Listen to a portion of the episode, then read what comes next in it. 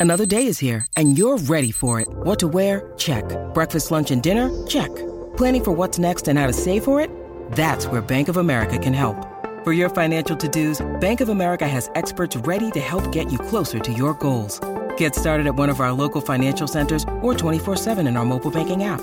Find a location near you at bankofamerica.com slash talk to us. What would you like the power to do?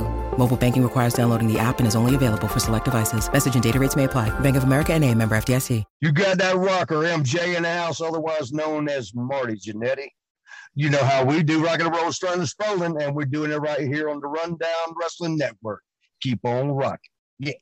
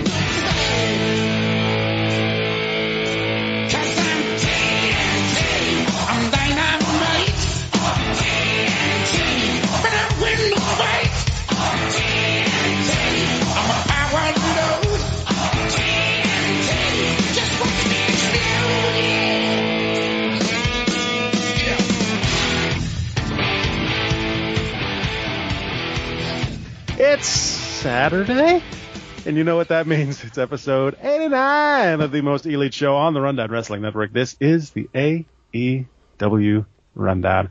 My name is Adam. My head no longer feels like it's going to explode. My co-host is Sal. What's up, buddy? It is Saturday, and um, I don't know what that means. This is weird. It is.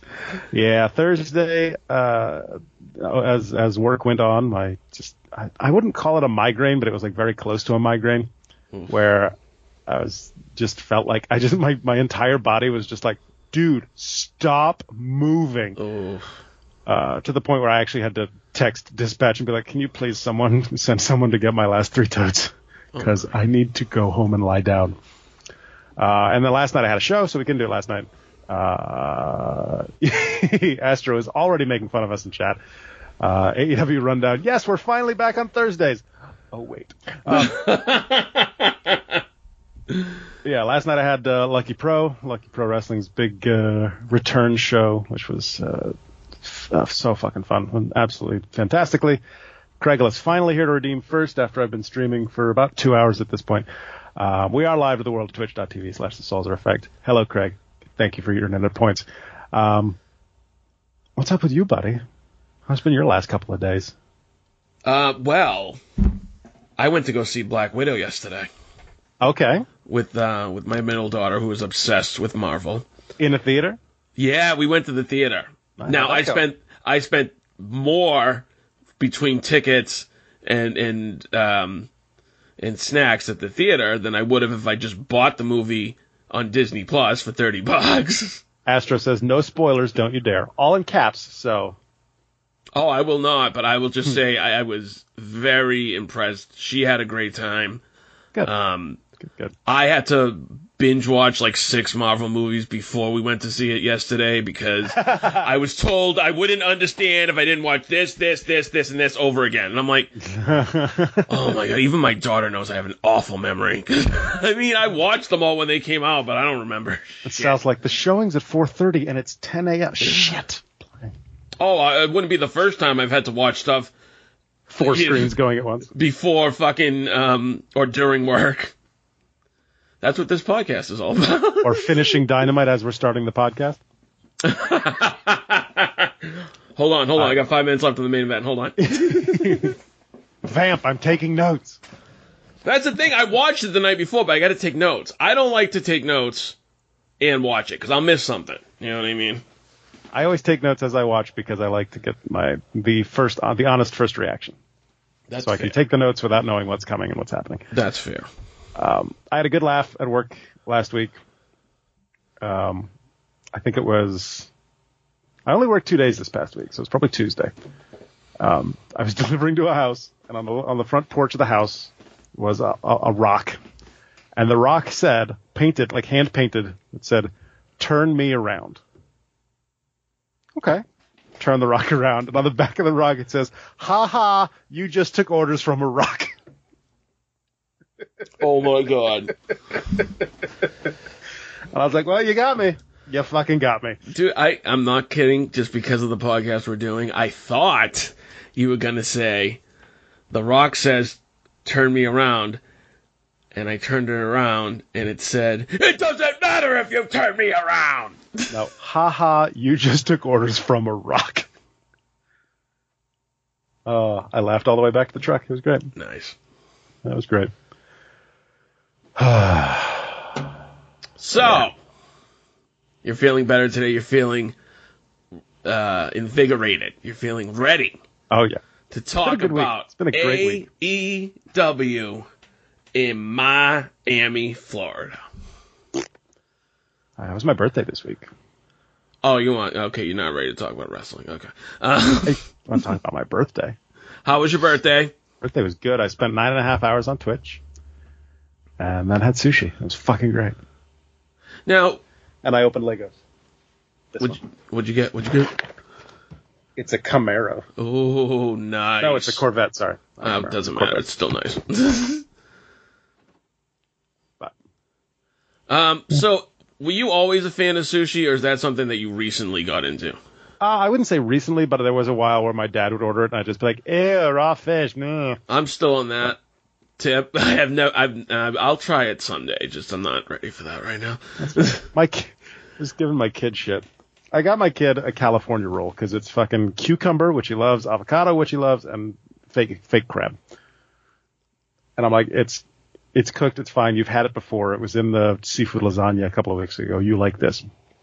This kid fucking starts eating the sashimi, and I'm like, you.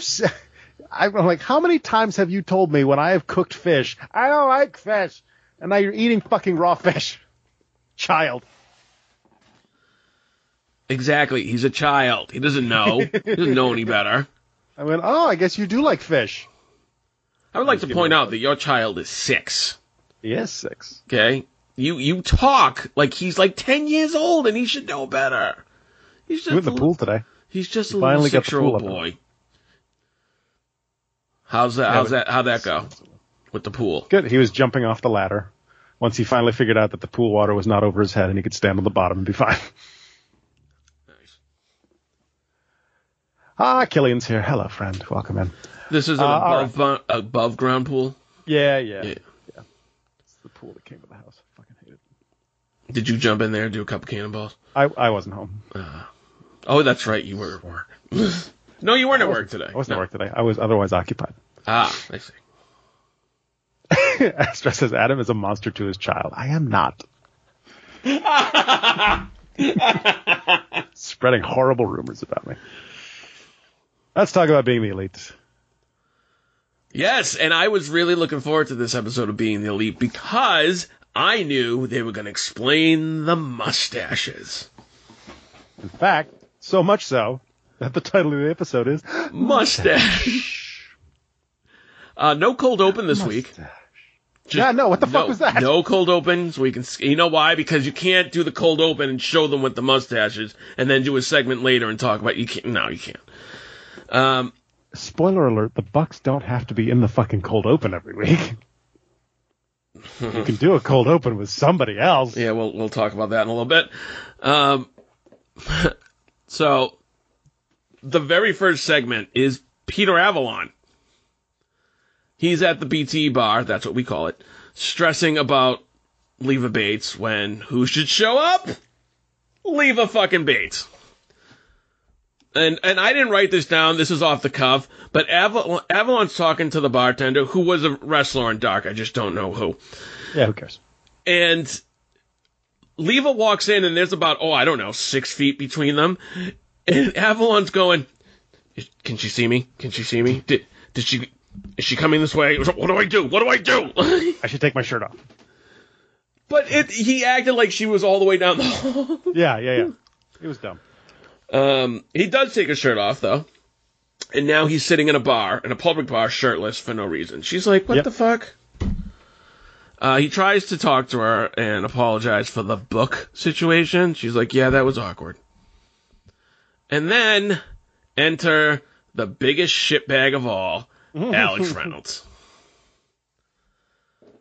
Reynolds proverbially swings his dick in Avalon's face and says the Dark Order rented out the entire bar. Is that a proverb?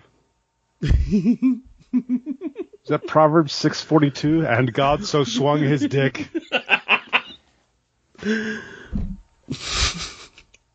It is, but you know, there's lots of stuff in the Bible. Um, okay, so yes, Alex comes in and says the Dark Order rented out the entire bar for family and friends, and so he forces Avalon to leave. Mind you, Alex has this fucking shit eating shit eating grin the whole fucking time. Yeah. He's such a fucking scumbag. All right. At one point, Peter says, "We used to be the librarians," and I wrote, "And now Peter's a dipshit." And or no, Le- Levis said it. We used to be the librarians, and now Peter's a dipshit, and I'm not on TV ever. I actually, um, what started that, she goes, because Avalon goes, we were the L word. Now, and Reynolds is like, excuse me? Librarians. Oh shit! I said lesbians, didn't I? Nobody's gonna get that reference. All right, let's go to Cutler Cam. If you do get that reference, I love you. You're amazing. Let's go to Cutler go to Cam.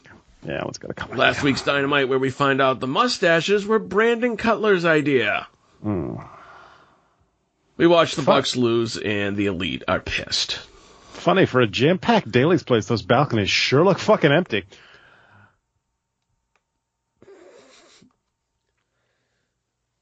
Oh, those seats aren't ready yet. All right. Before we see how pissed the elite get, let's go back to Alex Reynolds. Still trying to fucking uh, take a shot with Leva. And then we pan over to about, oh, I don't know, three feet away from the backstage area. And Peter is outside because that must be right where the fucking you know door opens, and he it's fucking pouring, and he's just standing there, like sad, like fucking eighties, you know, lift up the the- boombox type of thing. It needed the Incredible Hulk, uh, sad walking away music. Oh my god, How long has Peter Avalon been standing there to be that fucking drenched? Because he was soaked through.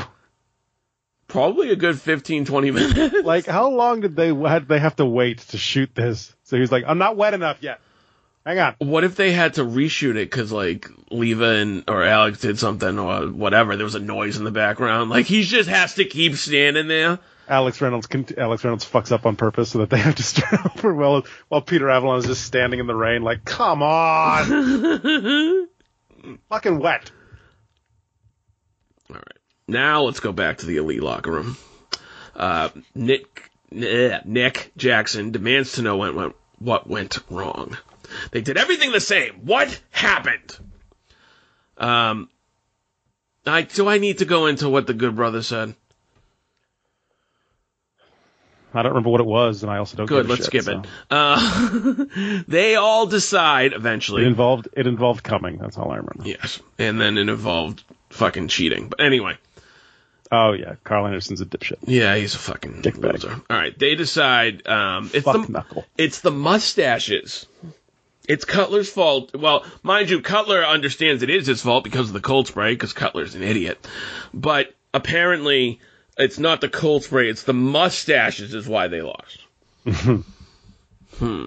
In the background of this scene, there is a child who is just shut that child up. Wow.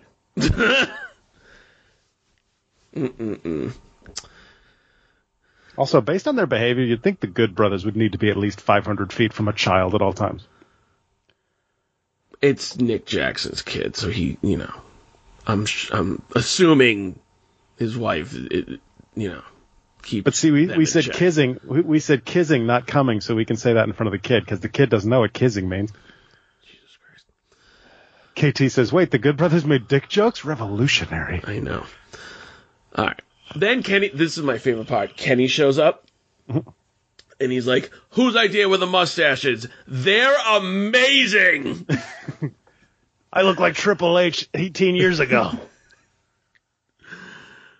And it's funny 'cause Nick like absolutely loses his shit. He's like, "I'm out of here. I'm out of here." And then Kenny and fucking Brandon just admire themselves. They're like, "Yeah, I feel like a tough guy. Put him up. Put him up." Like it reminded me of Colt Cabana and Kenny back in the good old days of BT. And by the way, uh, to everybody on Twitch, when I say good old days of BTE, we're talking like pre-pandemic. That's it. And we're not talking like 20 years ago. Fucking just like 18 months ago, this shit was a lot better. Maybe even Yes, year. we're not talking the BTEs of 2001, Right. 20 years ago. Come on. Uh, let's see here. There wasn't even YouTube in 2001, was Yes, there? Yes, there was. Pretty sure there was. Close. But I don't think there was anything good on it yet. All right. Uh, we go to Griff Garrison, who's uh, in confession. Sure, you're, sure you're looking forward to this segment. Uh, Griff Garrison says that he hates his fucking tag partner because they have a who has the better hair feud going on. Uh, Garrison then leaves and apparently shoot hits his head on a pipe. YouTube, founded February 14th, 2005. Ooh.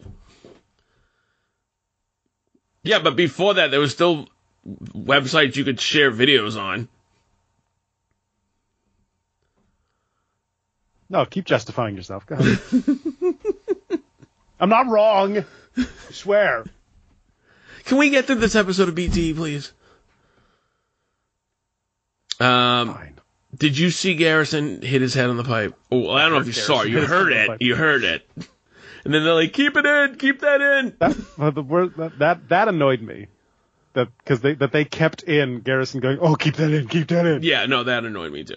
Cut that shit out. You can you can have the little thing, cup, cup, the little text pop up on the screen that says, and then he hit his head on a pipe really hard. Yeah, but don't. Yeah, don't. Don't have the. You know, keep it in. And obviously they had to keep it in because Brian because Brian Pillman fucking references it directly. But don't keep in the part where he's saying, keep that in, keep that in. Right. Uh, yeah, then it's time for Pillman Jr. to confess. Uh, he confirms the hair feud. Um, Nyla gives Pillman a double thumbs down on the confession and forces a reluctant Vickie to do the same. Still stupid. That's what that's what Nyla did. Phil Hartman's Frankenstein. Arr, bar, ah. All right. Then we Brian, go. Brian, and- Brian said something. Uh, Brian said something about Griff being six foot three and thinking he rules the world. He's like, I hate tall people. I'm like, wait, guys who are six foot three don't rule the world? no, only guys that are six foot five and above. Oh! God damn it, Andy. Uh, no, that that part is still stupid. All right, then we go to one of the saddest segments in the history of BTE. Brace yourself. Let's go to the Dark Order Lounge, usually my favorite, favorite part of the week. And maybe it still will be. Maybe this will be a Cocabana situation. Hangman is I was going to say something, but we'll do it after because I don't want to spoil it. Hangman is showing the rest of the Dark Order the movie he filmed them in. Um, he's showing them on his phone. They're really excited about the sex scene. They're like, "Yeah, we did such a good job in the sex scene." There is an 11 year old right there. And you're talking about fucking sexy. Okay. Right where? Una, negative one was in the fucking lounge. Oh, you jack off! I thought my fucking daughter woke up or something. um, yes, I apologize. I completely forgot that. That is true. Yes. Um, negative one is like right there. He has no fucking idea what's going on, but he's still right there. Anyway. Hangman says he's going to go grab another lens so they can film it again. Okay. And in comes the Young Bucks. No, don't put the Bucks in the Dark Order lounge. the Bucks, who are like, "Oh, this is the world famous Dark Order Lounge." The first thing they say is, "Really, Cutler? This you're here? You're filming shit? You're filming shit here? This is what you're doing?" So then they're like, It's his fucking job. Matt's and we like, know yes, we we know, know that Brandon Cutler is the one who films all the BTE shit. and edits. Uh, They've told us that before during all the fucking best co- friends need to think of a of, of a bit thing. Yeah, I was gonna say two contract Cutler. Um, Matt Jackson comes in and it's like, you know, how dare you, Dark Order, try to stir shit up? And Cabana goes, no, that's Red Velvet. That's Red Velvet.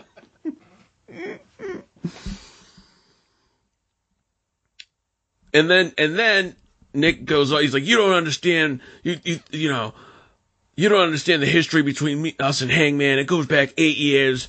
You you you think um, you know him. You think all of a sudden you're best friends. And Colt goes, no, no, that's that's Chucky and Trent. No, can't do that either. This is why I love Colt. Oh my gosh, fucking. Colt and I, Colt and I have the same type of, and I don't want to say sense of humor, but that same ability to just kind of think of these ran, this ran, these random fucking references on the fly. Yes. So I'm saying Colt probably has ADHD. Is what I'm saying. Oh, I think he's admitted to it. Um, and it's like an addiction. All right. Um, Nick like starts fucking, you know, shut up, Colt. Blah blah blah blah blah. yeah. And Let's then get to um, the point of this ruining the scene. they kick the Dark Order off BT. Mm-hmm. They tell him to go to BT Dark, aka Sammy's Walk. At which, at which point I wrote, do we have to watch Sammy's vlog now? I liked how when they were like, "No, we don't want to go to Sammy's Vlog. that show sucks." Um, the Bucks leave. They force Cutler to come with it. The Dark Order's like, "Brandon, no." He's like, "I, I gotta." They, I, I, I don't have a choice. And then as they leave, they see Hangman. Hangman looks at them. They don't look at him in the eye. Like they look in his direction, then quickly walk away mm-hmm. and we get sad cowboy music again. Dude, okay, just, I'm not guaranteeing this, but is this Hangman versus Kenny storyline? Like, has it been thought out with these little sad cowboy things all the way back two years ago? Or is this just a happy accident? Ah, it's hard to say. Because, it, like, when we first started doing the show, um, Got four spam bots at once in chat. Jesus Christ. When we first started doing the show, that was the very first storyline they started on BTE. It was that, you know, Hangman didn't feel like he belonged with the elite. And the Bucks kind of treated him like shit. Like the one time he asked them, "Can you walk me to the ring?" They, he- they were like, "No, man, we got to produce the show." So if this storytelling really was done purposely for whenever they decided to have Hangman versus Kenny, um, I mean, I know it's it's the YouTube, uh, it's you know, but still they've been doing a good job even on TV with this storyline. Hmm. Um, but They may have had like a general idea of probably, things, but not. not But I mean, as far as to we, we, and we kind of talked about this last week too, with how you know obviously plans changed when when Brodie Lee died. And you know, the heck is putting Hangman with the Dark Order in that uh, in that situation, and so. But uh, no, that's true. But but the thing is, the whole thing just with Hangman versus the Elite, like I think that's been the plan. So you turn Kenny heel, you turn the Bucks heel. You keep them separate from Hangman, but now when it's time to bring him back into that fold, they're all set up to war with him, the great babyface. They're all established heels that people can't stand. Do you know what I mean? Yeah. They did a good job with that. More on that later, but I just thought like that little I don't like want to I don't want to give them credit for shit though. I mean, I will shit on them a lot tonight. So when Yeah. they do something right, look, every, in baseball, if you hit, you know, if you have a day at the plate and you go two out of five, you're the best hitter of the day. That's typically a, what AEW does. They they go two out of five, two out of six on segments on Dynamite. All right. Speaking of Dynamite, shall we? Put above that Mendoza line. Uh, I made a sports reference, you guys. I did it. You did it.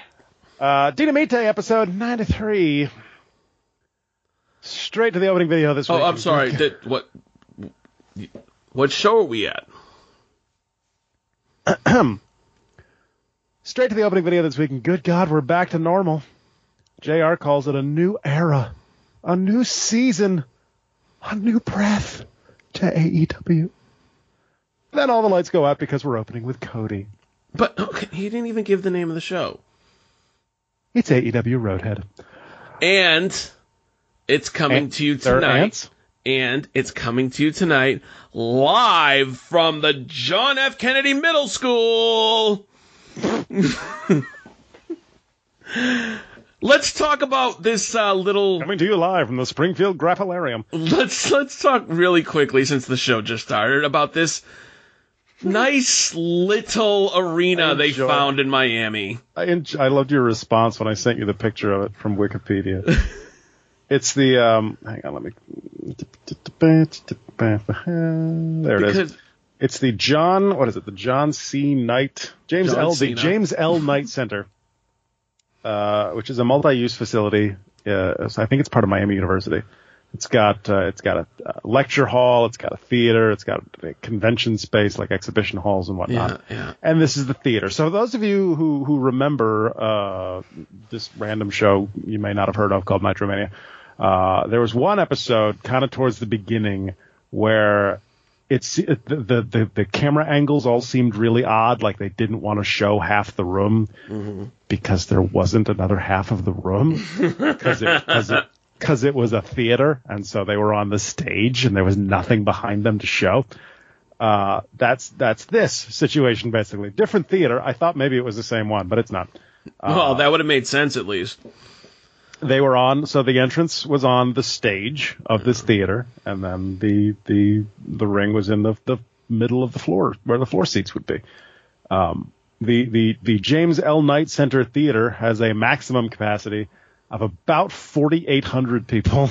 So Based on reports that I saw over the past week, they sold about 3,500 tickets.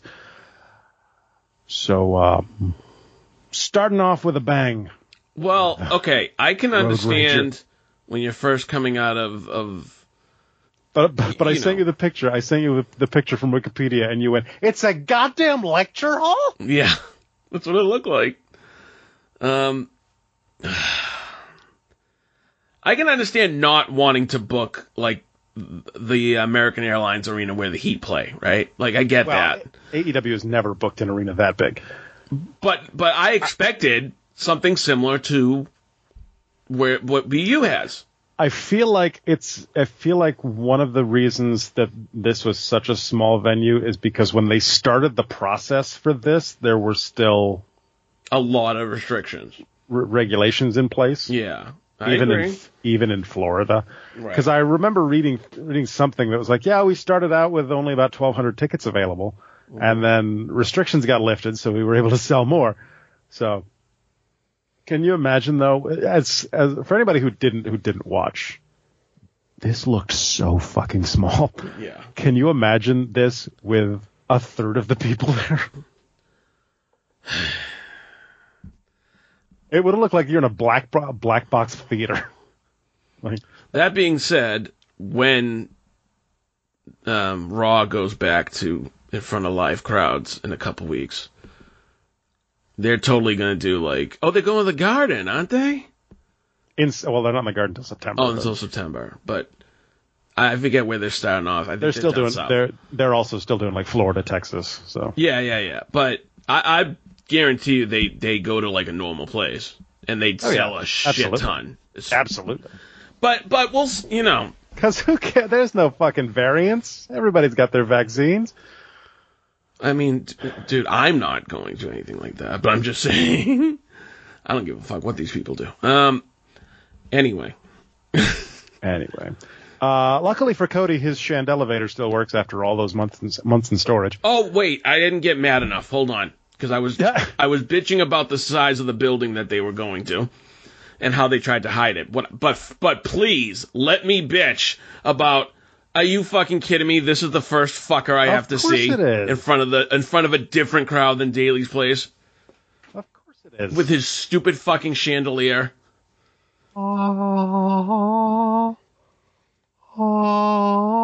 I'm surprised he didn't come out there with his fucking wife and child. I might have turned it Ah. off. Uh, QT Marshall already in the ring, just in case you were still curious as to how this might go. no one was curious. Cody is wearing his Sergeant Pepper jacket.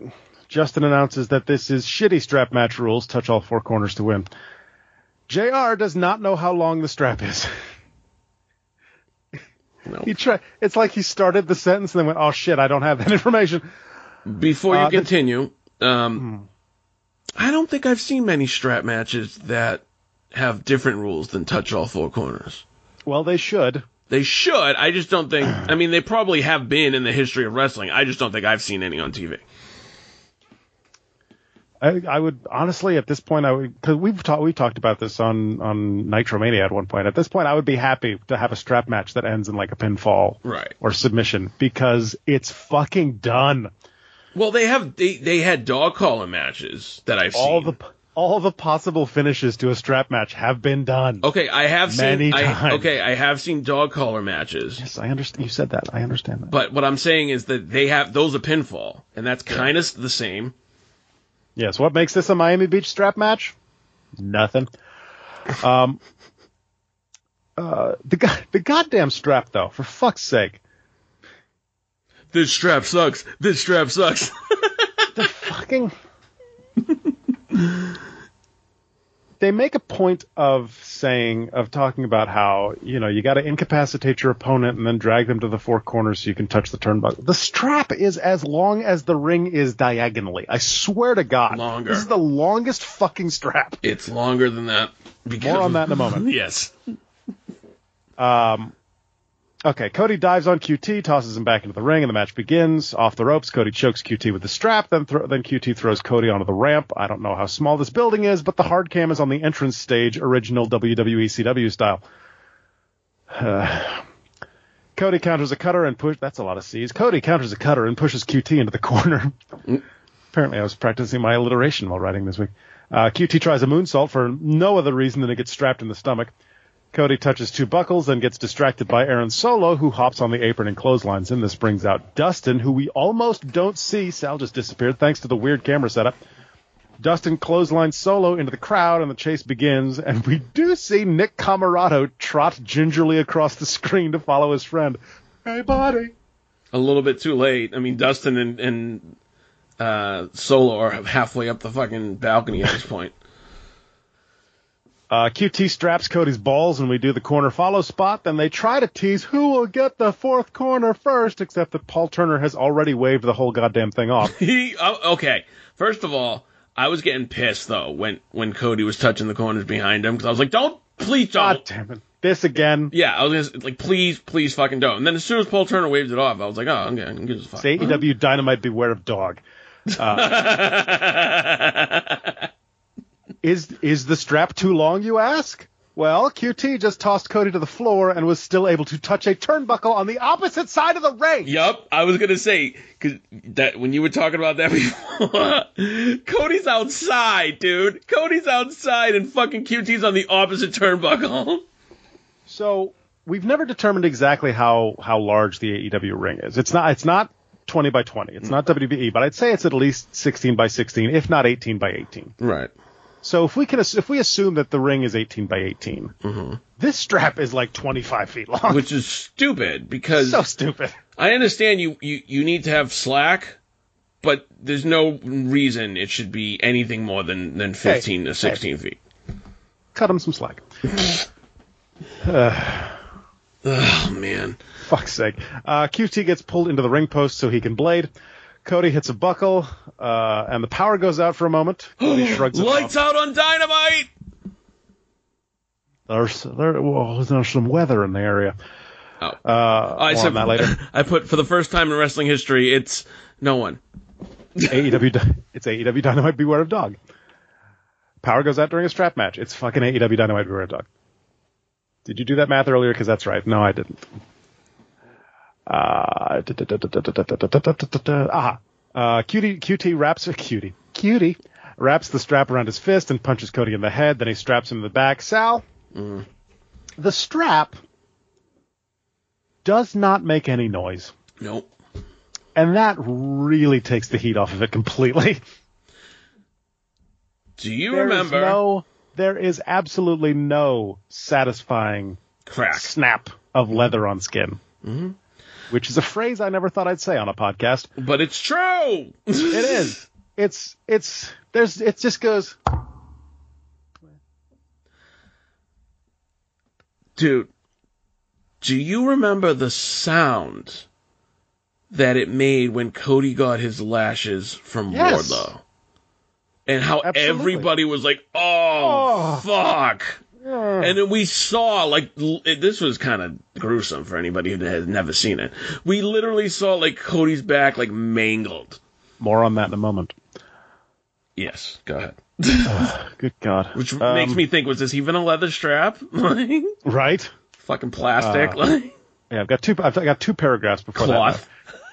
Um, we're up on top now. QT getting choked some more. QT then counters a Hurricane Rana off the top with a super power bomb, and both men are down. Uh, QT touches turnbuckles, but then just stops to punch Cody in the face again. Sal clearly doesn't know what Chad is into. Hmm. Um, QT wraps Cody with the strap. Excalibur begins to explain this. JR interrupts him and then says, I'm sorry, Mark. Um, QT with the cutter off the buckles with Cody all wrapped up. Oh my god, he hits one buckle, then two, then three, but Cody tug of wars his way out of a loss and Paul Turner waves it off again. QT straps Cody in the back. Cody hulks up. JR says those straps can cut flesh, which is funny because for a strap match, there are literally no welts on either competitor. None. Nothing. Cody fires up, hits a head scissors, straps QT in the back, hits the Cody cutter. Arn references his old friend Chris Benoit. Cody touches three, despite two interactions that Paul Turner would have called off before. Right. The low blow. QT stops the fourth, even though it doesn't fucking matter. Uh, Cody hits three crossroads in a row and hits all four buckles. Sal, Whoa, whoa, whoa, whoa. Why did QT stop? What did QT do after he stopped Cody from touching the fourth buckle? oh, He spit in his face. oh, okay. Like, full blown. I was like, ew, really? That's what we're gonna do in front of live fans? Like the first time? Like, COVID. Gross. Sal, Disgusting. Sal. Yes. Okay, yeah, and then he hits the three crossroads, is, is, is, and then he just walks around and goes bing, bing, bing. correct, correct me if I'm wrong here. That was boring as shit, right? That was awful. That sucked. Ugh. Strap matches are not good anyways. They made it sound like it bad. was like the best match too, like Jr. and like they did. It's fucking Cody. and Tony were like, "Oh my god, I'm so glad I was here to witness this match. What a match! What a match!" folks. Folks, we gotta go to commercial. I gotta get new pants. Um, I mean, there was uh, uh, look. There are a couple decent spots. Sure, the power bomb was fine. Cody's an idiot for trying to do a Hurricane but the the power bomb was fine. Um, and uh, one, uh, I, I think when when QT fucking mule kicked him in the nuts, that was good too. That's about it. Two spots that I I was mildly entertained. yeah. Otherwise, it's just typical strap match bullshit, except with a strap that was way too long and didn't do any damage whatsoever. Right now, somebody's going to be like, "Oh, you want the wrestlers to kill themselves?" Motherfucker, this exact same show showed us what they used for a strap uh, not even a year ago. Uh, mm-hmm. We run down tonight's card. We watch Shawn Spears hit Sammy Guevara in the head with a chair. Earlier today, Shawn Spears was talking to a camera. I appreciate the steel chair lapel pin. Do you notice that? Mm-hmm. On his jacket? Very cool. Uh, Shawn says Sammy's ego is his downfall. He's always two steps ahead, and then a chair flies in from off screen and takes him out. Surprise! It's Sammy. Shawn Spears is a moron. Yeah, Sh- uh, Schiavone interviews Kenny Omega up next, so in like 15 minutes. When we return from break, Tony is in the ring. Holy fuck. Sal, this is a monumental night in the history of this great sport. AEW learned what the word next means.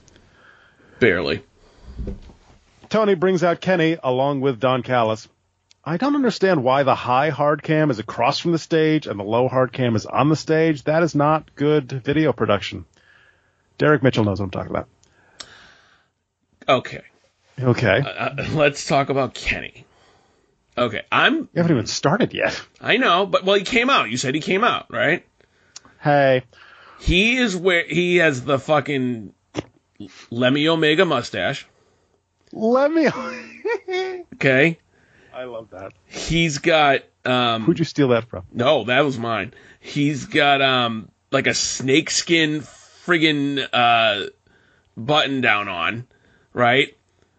Then he's got like snakeskin pants and these like pointy boots. This dude looks like the final boss in like Rambo 4. So you're saying he raided Jake the Snake's closet from 40 fucking years ago? Dude, tell me he doesn't look like somebody who fought John Claude Van Damme that one time. I think it's great. He looks like Pete. You know, no, you know what he, you know You what he looks like? The only Jean Claude Van Damme movie I know is Street Fighter. He's like the um the ivory dealer who's like stealing like elephant tusks, and like John Claude Van Damme or Arnold or Stallone has to go in there and like stop him. Sure. You don't appreciate Kenny's look? I don't know any of the movies that you're referencing. Oh my god. Callis steals the mic immediately, calls Tony a geriatric Tommy Bahama model, which I appreciate, and shoos him away. Don, Don wants to give us a history lesson because in the last several months they've made history. The crowd chants, "You got fired!" at Callis, you know uh, and he runs and he runs down the list of who Kenny Omega has beaten: Moxley, Phoenix, Jungle Boy. Kenny's got a lot of belts. Do you know why they were chanting "You got fired" at him? Yeah, it's from Impact. Who cares? Uh, he, he, he calls the fans insects and says he's realized that they have a very big problem. Again, Callis says they've beaten everyone. The crowd chants something unintelligible. Don says it's a desperate situation. There's no challenger for Fight for the Fallen. And the crowd chants for Hangman. And here comes the Dark Order. Uh, Uno gets the cheap pop, calls Callis Kenny's weird uncle, and says he has a few questions for the champ. Uno wants to know why they're ignoring the crowd, why they're ignoring the number one ranked wrestler in AEW, and why Kenny is afraid of his friend. Um, Kenny calls Uno a non-sport playing numbnuts. Uh, the crowd chants cowboy shit. Kenny then goes for the classic bully joke, as uh, as Sean put it, from fucking elementary school, asking Uno, "What's the capital of Thailand?" before kicking him in the balls because it's Bangkok. You get it? You get it? You get it? Hey, you know what? I don't even care if if every other host has an issue with me saying this. I fucking love petulant child Kenny Omega. I think it's hilarious. he's like, he, so not only is he like a villain from the '80s movie, he's also like one of those little punk kids, like in Problem Child. oh my god. And Uno fell for it. He was like, "Well, Yeah. Mr. Omega, let me tell you. Of course, everyone knows the capital is oh." But nobody said Bangkok. Oh wait, Kenny said Bangkok. No, Kenny did. Kenny said Bangkok. Um, My snack bar drawer, drawer is being raided. Oh, okay. Uh, wait, wait, wait, wait. So, do you okay? Were you um? I thought Uno did a really nice job here. No, yeah. Um, it's, Yeah. we got in the ring. He's like, after he There's said the something weird. about there's something about Uno when he when he dresses up in like the suit, but still has the mask on, it's and it like just the looks so classic. good. Dar- it's like the classic Dark Order. Like It just looks so good. Yeah, it does. But like when he came in the ring and he was like, "Oh, the men are talking now," I thought that was fucking hilarious. And then, I mean, he's much more comfortable on that on that mic than Jungle Boy. That's pretty obvious. and he doesn't think? and it's not like a fuck up situation. Like he de- he delivers everything in the perfect tone. Now, I don't think Stu or Alex or John Silver could do that, but you know, I'm I'm giving Uno some credit here.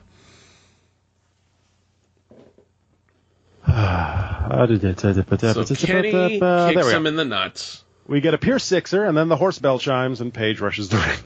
I forgot that I wrote that. The horse bell. Bong. Uh, Hangman sends Nakazawa into Kenny, then takes out the Good Brothers two on one. They tease a buckshot, but you can't pay that off tonight. Come on. Uh, also, I'm not sure he could pull it off in that shirt. Page enters the ring. They go face to face. Anderson hops on the apron. Page goes for Anderson. Omega takes the belt and turns tail. Good segment. Really good. Good segment. So Where- they played it perfectly. Yep. They they did not have Hangman come out to the ring, even though you know Hangman acknowledged the segment last week. Uh, it was just the Dark Order, and then you have the and Kenny went out there by himself. So then you have the Good Brothers jump the Dark Order from behind, the Good Brothers and Nakazawa, Mhm. and you know you're doing this thing where um, Kenny's in the ring beating the shit out of Stu Grayson. And then Hangman's music starts, and the crowd fucking pops. Huge, huge. It's the pop. It's the pop Cody wishes he got when the night started. um, and then Hangman comes down, takes care of the Good Brothers, and he sets up on the apron, and you tease it because you want to hear them, but you don't. You don't pull that trigger. And then I like that they got face to face, but Omega used like a distraction to like run away. Right. Yeah. It's good stuff.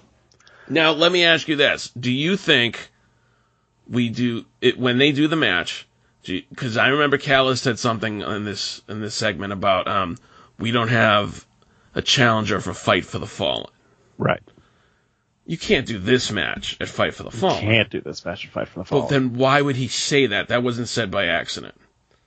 Unless they give like somebody from the Dark Order a shot against Kenny at Fight for the Fallen, something. They got to do something. and he beats the Uh, fuck out of him. Beats the fuck out of him. Yeah. John Silver. John Silver would be. I mean, everybody's gonna be like, "Well, John Silver's getting a title shot," but it's on. First of all, it's on Dynamite. You know what I mean? It's not like it's at all out. I feel like if it, Uno would make more sense given the past couple of weeks when Uno's been the one coming out. Uno's been the one coming out to speak for Hangman. Mm-hmm. Um, You could absolutely do Uno, but, but yeah, Uno, they they do the match and, and like you said, Uno just gets the Kenny just beats the fuck out of Uno, and that is kind of what finally flips the switch in Hangman and leads us to yeah. uh, Because yeah, then All out. after that, you can do all these things where like Hangman's so mad, but he just tears through everybody. Everybody Kenny sends at him. You know what I mean? Um, you got to do it that way because you, you know all out still not for six weeks. Yeah, and I, I also heard, uh, I think it was actually might have been Sean or might have been somebody in the host thread said, "Oh, so Ken, so Kenny says, uh, you know, Kenny throws someone at Hangman for at Fight for the Fallen and saying, "Oh, you want to face me? You got to beat whoever. If it's Anderson, if it's Gallows, it's whoever it is."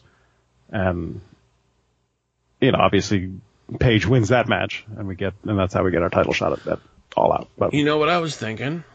because fight because fight fight for the fallen isn't a fucking pay per view, so you don't have to have a title shot. Right. No, you don't. But I, I just didn't know why Don Callis said that. But Right. my only thing is, um, and I'm curious if they if they end up doing this, if you know you get since since the Bucks are kind of also feuding with Hangman, right? Like at least on BT they are.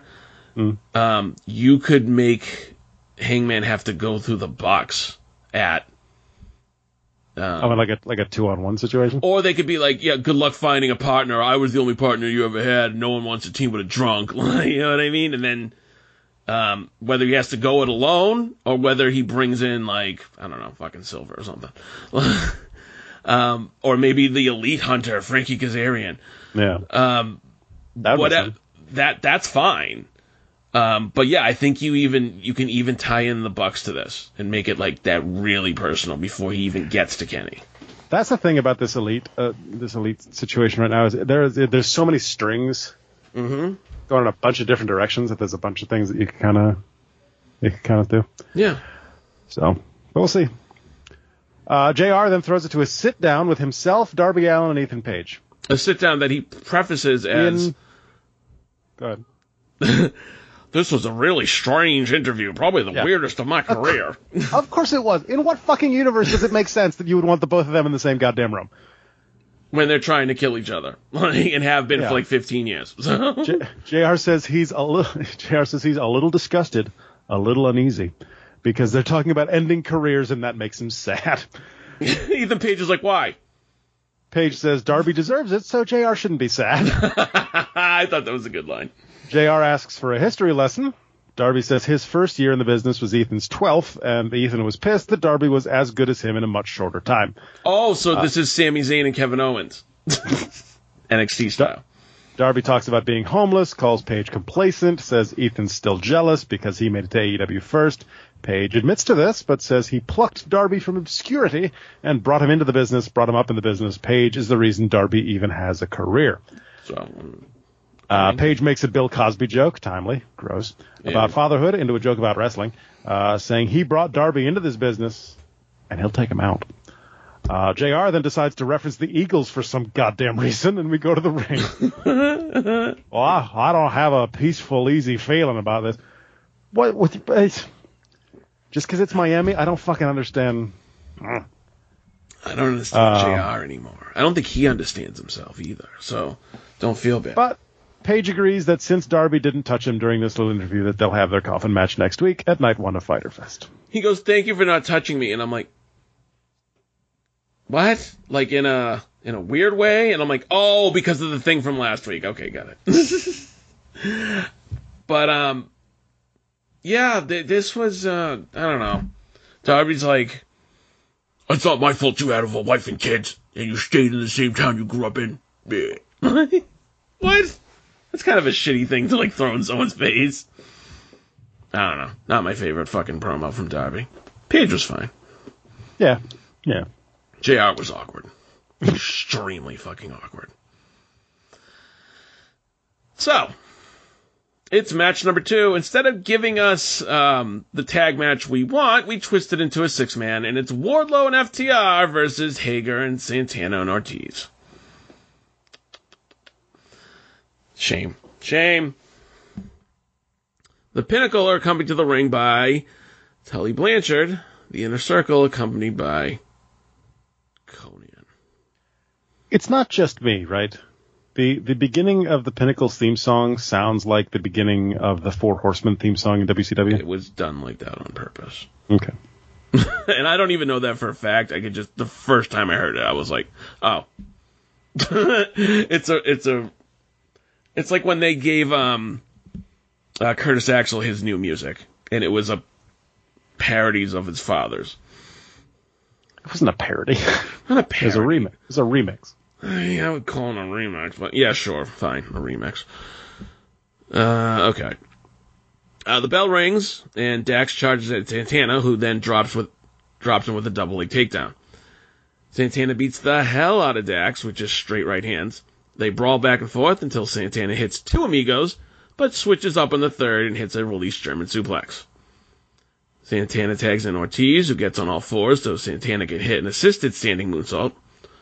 Ortiz hits a Northern Light suplex, and this gets a two count. Dax tags in Cash. Cash hits a, Cash hits a power slam on Ortiz. Cash tags in Wardlow, who hits a gut wrench powerbomb on Ortiz for a two count.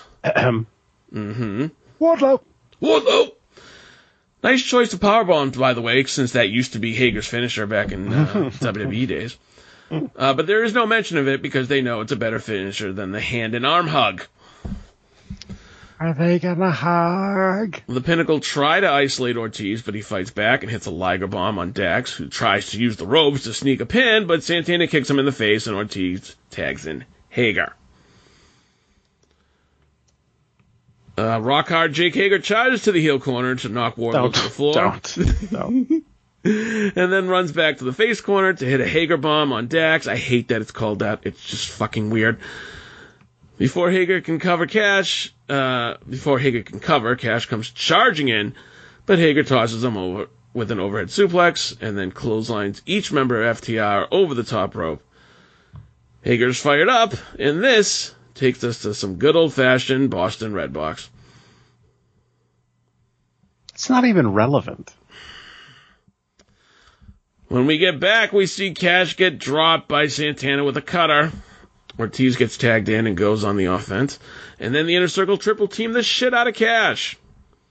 Hager hits a huge spine buster on Cash. Ortiz covers, but Wardlow breaks it up.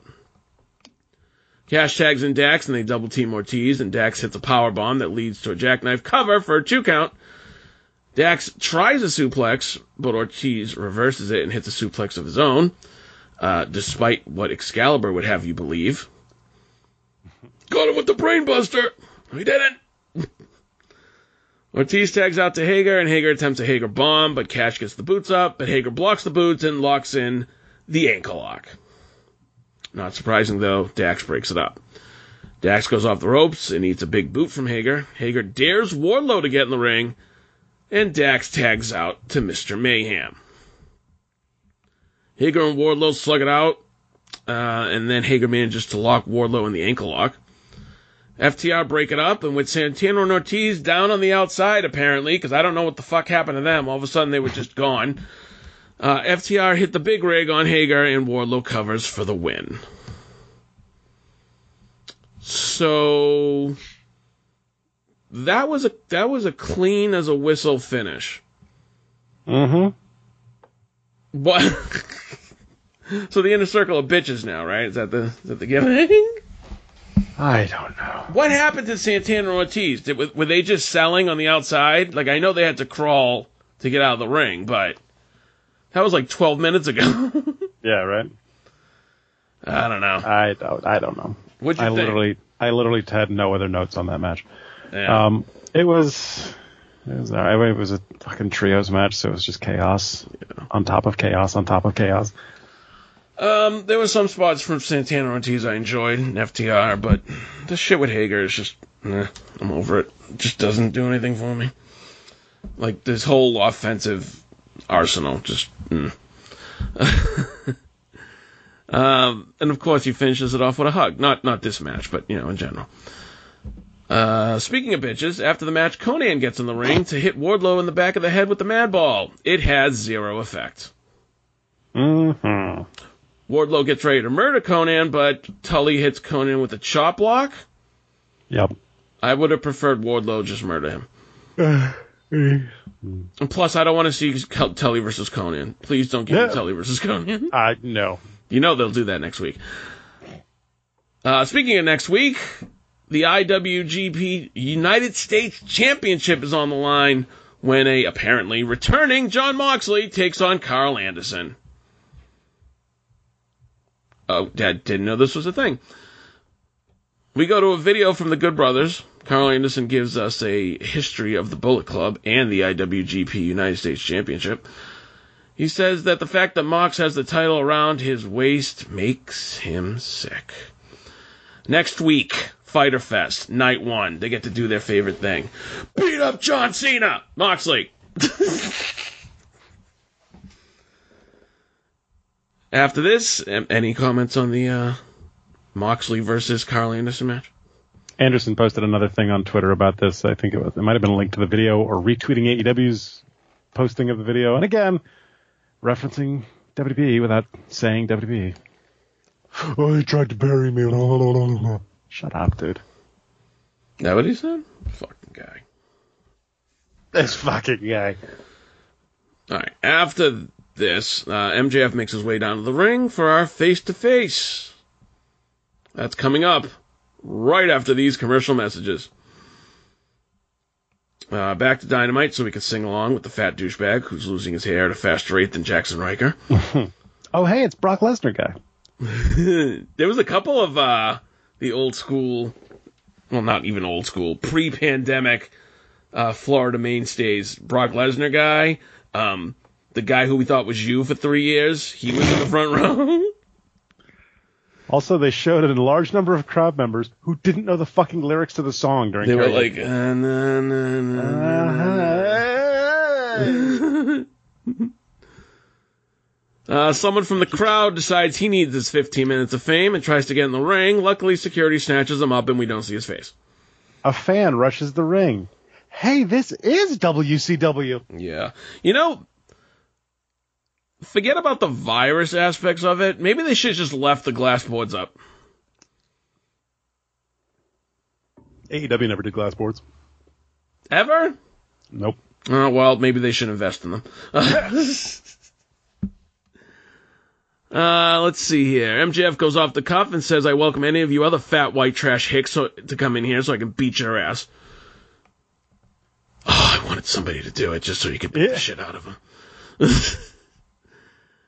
MJF and Jericho, and by the way, don't, I, I'm joking, don't fucking do that, wrestling fans. What No. fucking grimy shit out. Like, you deserve to get your fucking jaw broke if that happens. For More real. on that dipshit later, by the way. Oh, great.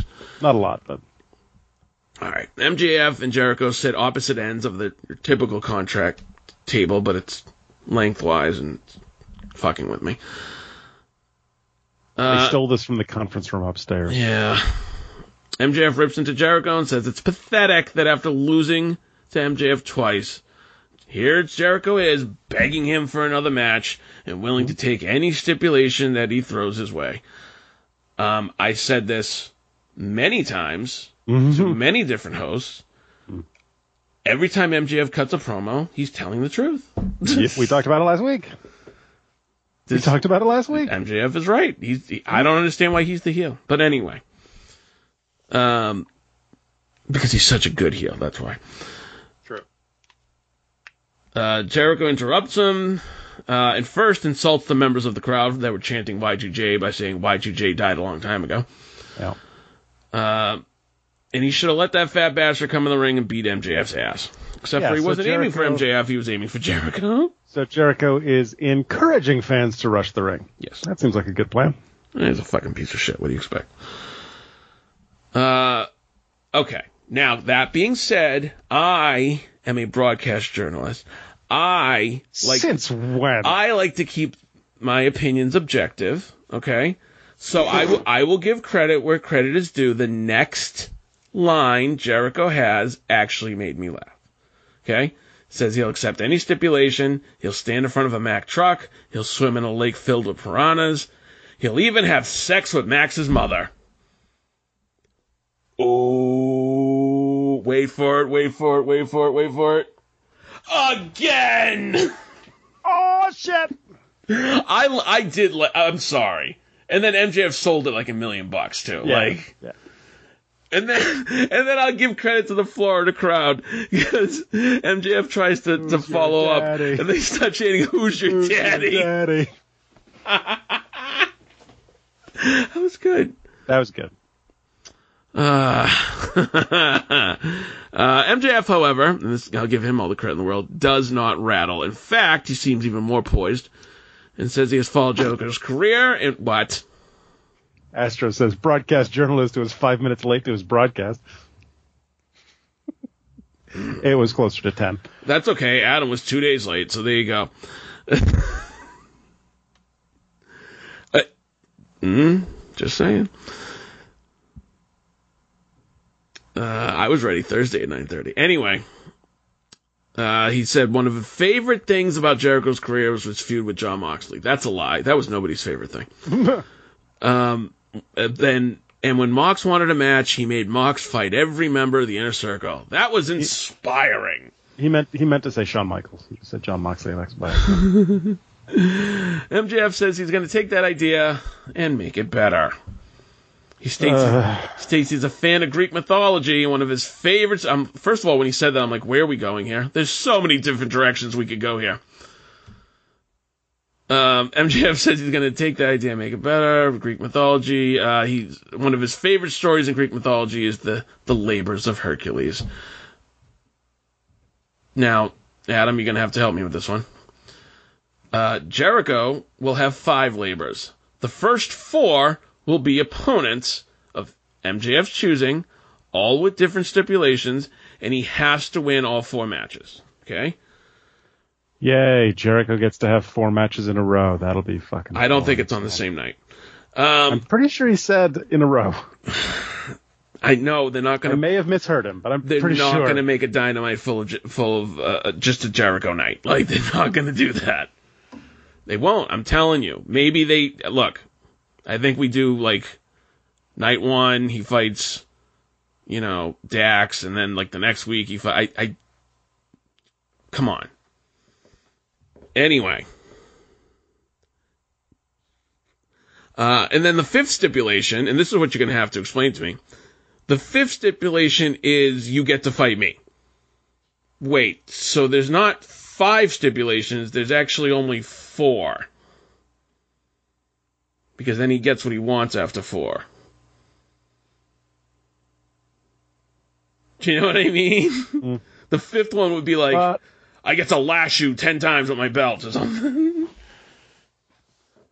but he has to win all four, I know, but that's still not. I have five stipulations. and then and then he has the fifth fight against MJF. Jericho says he accepts, and if he can't beat MJF, maybe he doesn't deserve to be in AEW. God, I hope he loses. Oh, please lose, please lose. But Jericho be- will accept because he's the god of I don't know, fucking farting. He's the god of thunder. He's the god of fucking geriatric rock and roll. Nah, and the god of war. That's why he steals the fucking video game from PS2. He says he's the god of war. I wrote, I wrote, uh oh, Grandpa Chris is getting screamy again. He's gonna ruin MJF's like that time MJF tried to ruin his by making everybody see that he fell on a pillow. my career. Now everybody's saying I'm not tough. Jericho signs the contract, tosses it at Max. Max says before Jericho leaves, there's one more thing. See, MJF doesn't come from a dumpster fire like Miami. Again, not wrong. he comes from Long Island, New York. Okay? And in Long Island, a deal is not done until they shake hands. I don't think that's a thing. But anyway. MJF demands Jericho shake his hand or the deal's off. Which was weird, because I'm like, that's that's your sticking home point? shake my hand or we'll never fight again. Jericho, by the way, before when when Jericho accepts the stipulations, he says, "If I can't with last your labors of Jericho." With last is not a word. No. It is not a word at all. Outlast, sure. Withstand, absolutely. With last, no. Maybe he started saying one and then Take, take luck.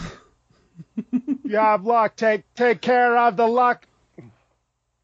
With last, no. Who was the guy who did that a few episodes of Dynamite ago? Was it Tully? No, it was somebody. It wasn't Tully. Oh, it was on NXT. It was DiBiase. He completely. it- This was like two months ago um, when he was doing a backstage segment. and It was live. He completely fucked up. He was like, uh, uh, the the guy with the thing. It just it was funny. Anyway, uh, Jericho does shake his hand, but he doesn't let go. He pulls Max in and delivers a piss poor Judas effect I wrote, I wrote shitty Judas. that MJF sells like he's a scared goat. You've seen the goat videos, right?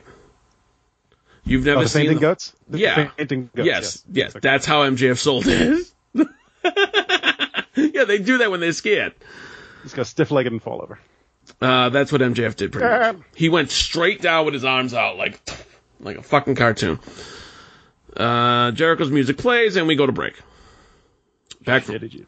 Back from break so we can see who's who's at Dynamite. And tonight, it's the members of uh, American Top Team. Yay! Good for them. Keep it moving. is. Well, Keep it moving. I don't care. I really don't. I, I'm sorry, I don't.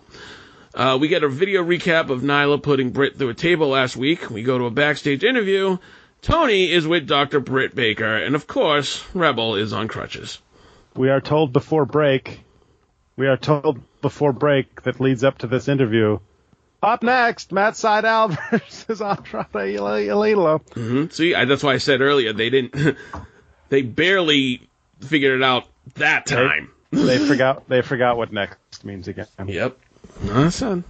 They kind of figured it out once throughout the whole show, and then they fucked it up the next six times. Okay. Let's peek behind the curtain. I heard through the grapevine Bow, bow, now, now. that somebody took a fucking cheap shot at the WWE on Dynamite. Now, when I hear something like that, I instantly think Cody, Jericho, maybe Mox, or Eddie Kingston. And no, you Kingston said, just does it off air after the show. and you said to me,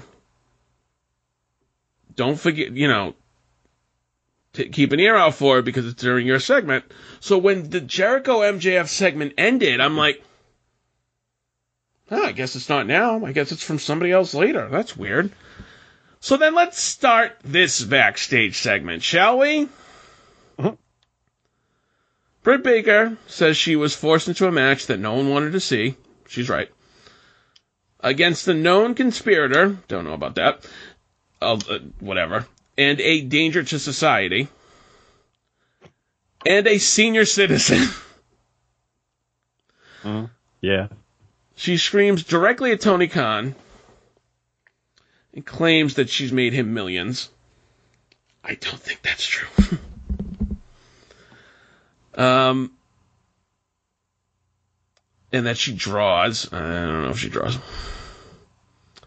Uh, and Brett? that, and that she, um, that Tony Khan should be ashamed of himself. You don't think Britt draws? Draws in fans. Yeah. When I think of draw, I'm thinking of like the people who are selling out the house. Like like Hogan, Cena, Roman. Yeah. I don't think that 90% of the people who are going to Dynamite are doing it for Britt Baker. Not yet. Yeah. Not yet. You know who draws for the women in wrestling? Sasha Banks. You put her name up there, you'll sell out a building.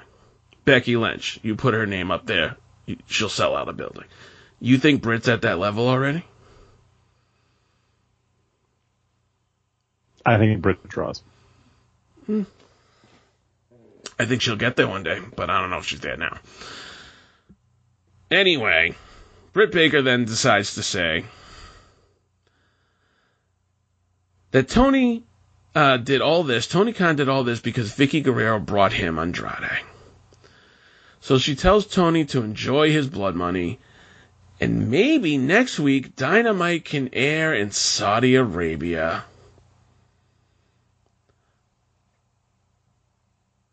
Explain to me why that line is like some big dig at the WWE when Tony Khan himself, I'm sorry, his father, has done big business, big, big business with the Saudi prince himself. I don't know, I'm not Britt Baker. You don't think that's bullshit? I didn't say that. Okay, so I'm not saying I, I'm condoning the WWE and, and their dealings with Saudi Arabia. I'm like, pot, kettle, like your billionaire owner is just as much of a piece of shit, and he's done big business with not only Saudi Arabia, but he put the prince over like a million bucks. Like, oh, thanks for the amazing, uh, you know, leadership of Prince, whatever the Prince of Saudi Arabia's name is. I'm like, are you kidding me right now? Like, so let me ask you this. Because in AEW, supposedly they don't have writers, right? Britt said this off the cuff, or not off the cuff, but Britt wrote this line herself, or somebody told her to say it? Because it seems weird. It doesn't seem like her character to say something like that. It's not a question I can answer. I don't know. I didn't like it though. I thought it was a fucking cheap shot just to get a pot. No, definitely. All right, so we're back to blatant shots at WWE now that we're on the on the road again. Exactly. That's and you know what what disappoints me. There's that father coming out of me. What disappoints me is that it's it's lazy. Like hmm. you can say things if you got a 30 second promo, you got a 2 minute promo, you can like you, you know, you can use those 2 minutes to be very entertaining and become a very memorable part of the show or you can piss it away by taking a cheap shot at WWE for the nine millionth time in your existence in less than two years. Oh, but the stands will love it. Guess what? The stands aren't going anywhere. You know what I mean? You already have their money, as the old wrestling promoter uh, lingo goes. Whatever. This is why their ratings keep fucking dropping. Anyway, shall we finally get to Matt, Si- Matt something versus Andrade? Oh, sure. Uh, wrong window. Going on? Mike? Come on, computer, do what I want you to do. Thank you. Enter Matt Sydal. And you were right, Sal. You were right. It is my time to fly. or my time, my time to fly, not uh, whatever the fuck I thought it was last week. Shine, which uh, would have also Shine, that's sense. right. But he goes fly. Matt's entrance is a perfect example of the issue with having the two hard cams opposite each other. Matt enters, turns his back to the hard, to the high hard cam, then backs to the ropes and turns around just as we cut to the other hard to the low hard cam. So his back is to us again. You're crossing planes. It's not good visuals. No, and I took, it's- I took I took video production classes. Uh, even even uh, I, I who did not take video production classes will tell you that as a viewer it just doesn't look right. Exactly. Exactly. It's called crossing the plane. Uh, enter Andrade with Vickie and an unnamed gear wrangler. Andrade removes the headgear he's wearing and is sweating like a bastard underneath. Well, first Uh, of remember, all, this remember, pers- Miami. Uno said it was hot. That's why he Yes. wasn't wearing his jacket. He said it was hot. and and it is hot. It's very hot in Miami, but. let's, Bienvenido a Miami. let's point out also Mm. that this isn't your typical luchador mask. This is like some some shrunken black skull looking based- thing. This is based off of a comic book character, and I'm Okay, trying to it- remember where I saw who it was referencing so I can look it up. Uh, all I'm saying is it was extra hot because it was like Because it, was black, yeah. yeah, And- it was black okay. and it was just like the way it was like clinging. It was to his not. face. It, it was not a breathable fabric. No, not at all. Not at all. Like, Uno's mask looked more comfortable than this thing. Do you know what I mean? Yeah.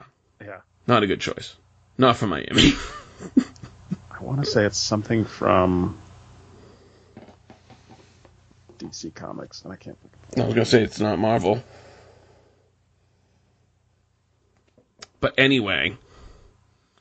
Uh, yeah, I can't. I can't. Somebody, somebody will let us know. Somebody will be like, "Yeah, you dumbasses, it's blah blah blah." and then he also had he also had a tearaway suit.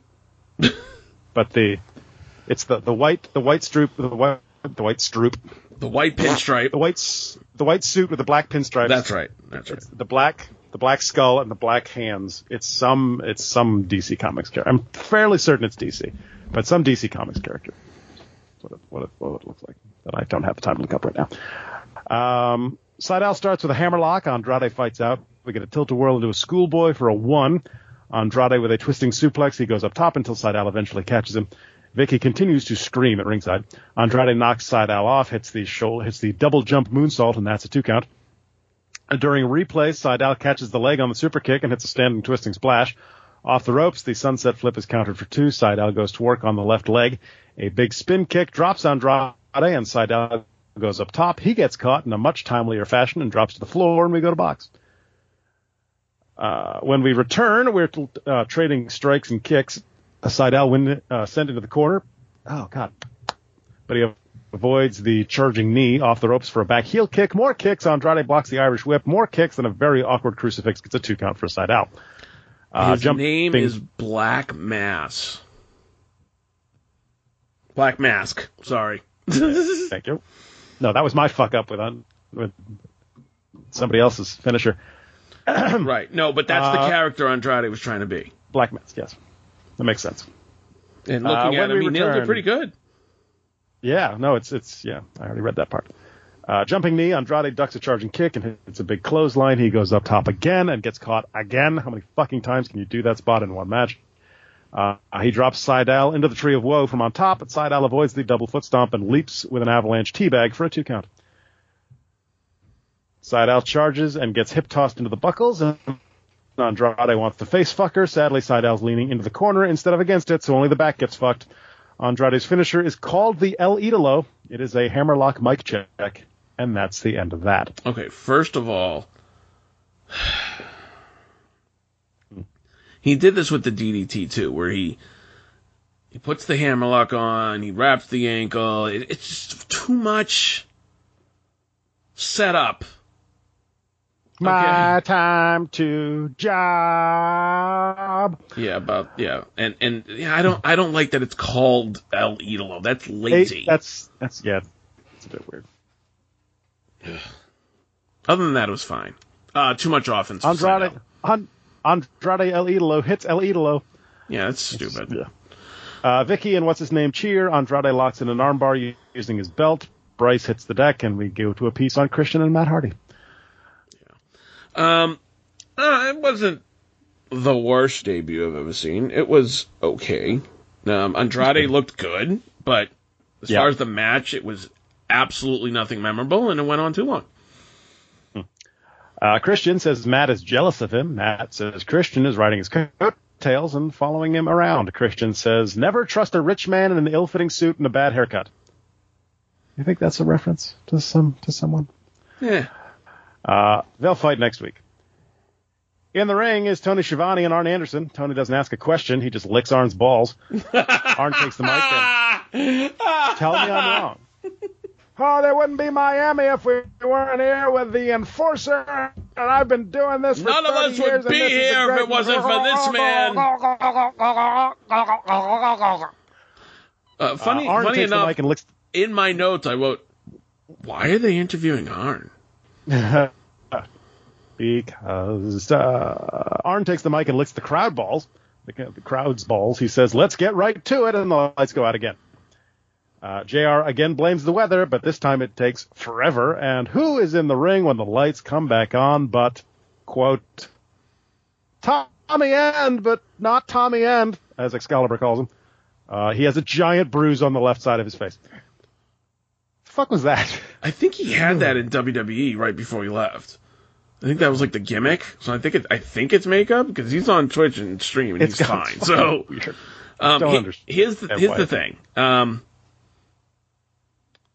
just just on this note, real quick, they act like they don't know who it is, and then within a few seconds, Excalibur very awkwardly is like, "That man's name is Tommy End, who I fought in Germany 15 years ago, but that's not Tommy End."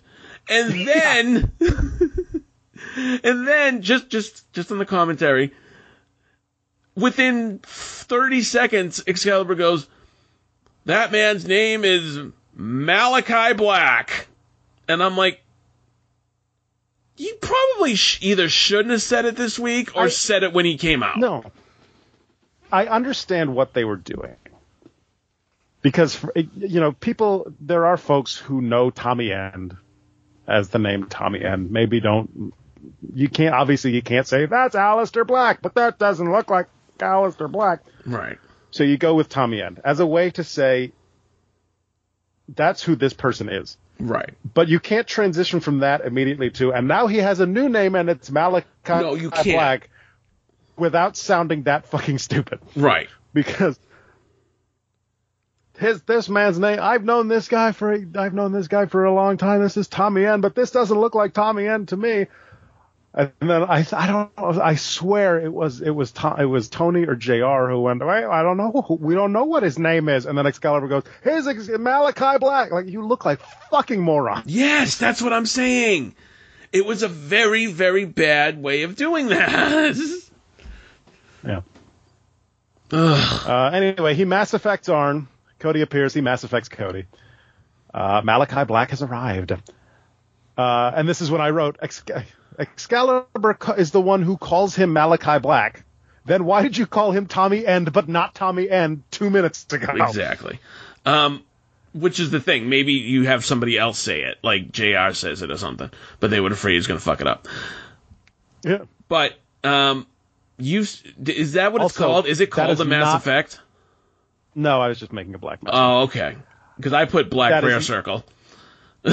also, that is not at all, all how you spell Malachi. Tommy, I'm sorry. I mean, M that's A L A. K A I. No. That's up for debate. I'm sure you could spell it a bunch of different ways. Anyway, Uh, back from break for a replay of what happened before break. Do you know what my note for the Malachi Black segment was? That's fine. Don't say goldfish. What? Oh. Uh, oh, Malachi Malachi Black. Okay, uh, you're late. You should have showed up in the strap match. Why? Wh- okay, I'm so fucking confused. Was he supposed to show up in the strap match? No. No. Okay, so They- the lights going off was a shoot accident. You know, No. weather related. No. No. Okay. No, because that because that was Cody. This is Cody. That was the plan. They they the I read the, I think it was Malachi himself posted something about how that was the idea because they wanted to they wanted to be able to play like in an interview or something. They they wanted to be able to play it off as oh it's just the weather, but then it turns out that it's not the weather. It's Malachi Black. And Yeah, so and- that's and- stupid. problem with that. It- I, I, I don't have an issue with that because it, make, it makes sense. The problem the problem with that is the way that they did it, with it being, uh, oh, it's you know it happens for Cody in the first match, is that you now have to shoehorn in this Arn Anderson promo for no goddamn reason, That's what I so mean. that you can then do the lights out here and have Malachi come out and kick him in the face. That's Uh, speaking of which, yeah. with these with these quick cuts, you'd think they didn't trust Malachi to hit those kicks. Because the, the, the camera changes were very awkward and timed like exactly when the foot would have struck the face. And it just, it was very, it seemed very blatant to me On both when of they them, switched or with or with just Yes, Arn. no, on both of them. Because I can understand though with Arn, like you don't want to take the chance of actually kicking him in the head. No, they did it to Cody too. All right. and it seemed it just felt very blatant, uh, like that episode of uh, of Dark when they had to edit around Bunny fucking so much shit up. Uh, earlier tonight, before we went live, Ricky Stark stormed the ring with his own personal security crew. Why wouldn't you do this on Dynamite? I don't know. Uh, he says he hired he hired these guys because his neck is injured and he can't trust Brian Cage. Taz comes out, they have an argument. Starks then says he's gonna fuck Cage's wife. This brings Cage out, of course, who beats up the security detail, and we go back to the ring. interesting. Um, That's the thing. an interesting turn of events in that feud. Um, his uh, also I want to take the FTW title, and this time the W is going to stand for wife. that took a You're turn. gonna fuck the wife. Um, the wife of Brian Cage, by the way, is Melissa Santos, who I believe was in MLW. Like the last place she was at, I'm not sure, but um, be, I'd be interested to see if they bring in Melissa Santos for this feud, So, so Ricky Stark can fuck her. so he can try to. Live to, sex celebration. so he can try to, and, and, and Brian Cage can beat the shit out of him. Although I don't think he is. I think I Can you think imagine if they were? Can you imagine if they were that blatant and tried to do like a live sex celebration with Ricky Stark? N- no, and no. But wife? what I can imagine them doing is that Ricky wins that title next week, and there's not a match. It's just Team Taz beats the fuck out of him, and Ricky's still actually hurt because that was kind of quick to get over, you know, neck rehab. I a broken understand. he didn't frickin' have- neck. yeah, I understand he didn't have surgery, but rehab usually takes uh, a little bit longer than that if you're going to take bumps. Um. So yeah, what do you think about that? Do you think Ricky Starks is going to win the title with actually not even physically getting involved? Well, the fake title, the FCW sense. title. Uh, it would make sense uh, if you if as long as it's fucking Howard uh, Howard Howard House. Jesus, not even eleven thirty yet. As long as it's Powerhouse Hobbs who ta- who puts Cage down and not like fucking Hook, you know.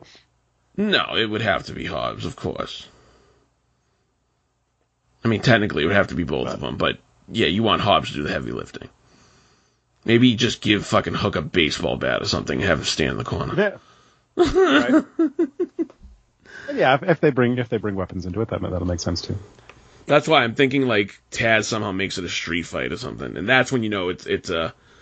Um, But not even that; they can do it before the bell before the bell rings. well, that's what yeah, that's what they did to Hangman actually. All right, Beat the shit out of him, drag him to the ring, throw him in the ring. The ref rings the bell. Ricky Starks just puts a foot on Brian Cage's chest.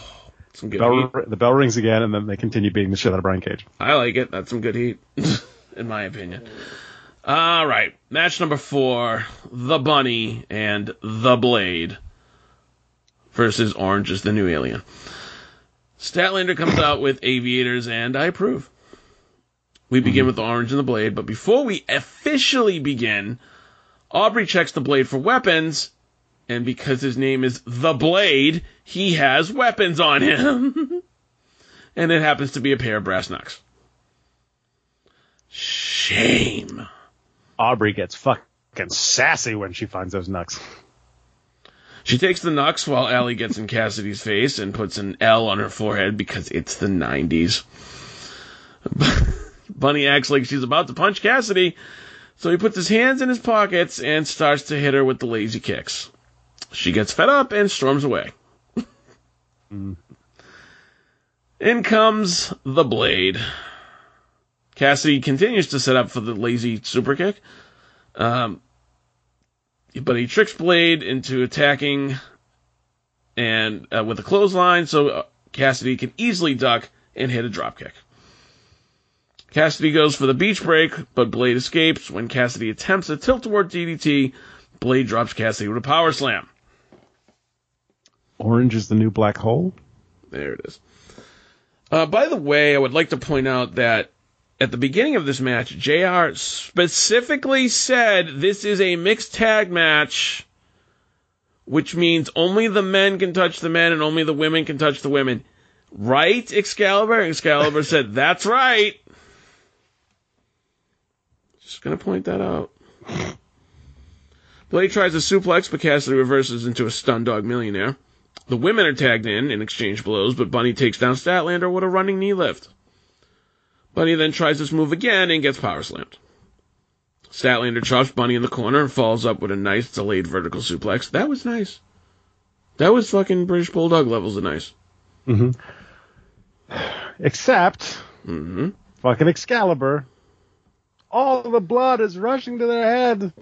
It's not how fucking blood works. No, it's not. But you, that's a old, old. If trope. that's how if that's how fucking blood worked, you'd walk around all day with blood pooling in your feet. It's not how fucking blood works. But you know that that's been said since like the fifties, right? God, I've been streaming for three and a half hours. I've been sitting in this chair. All my blood is in my ass right now. You always get so mad know. at that, but you act like they're the first ones to say it.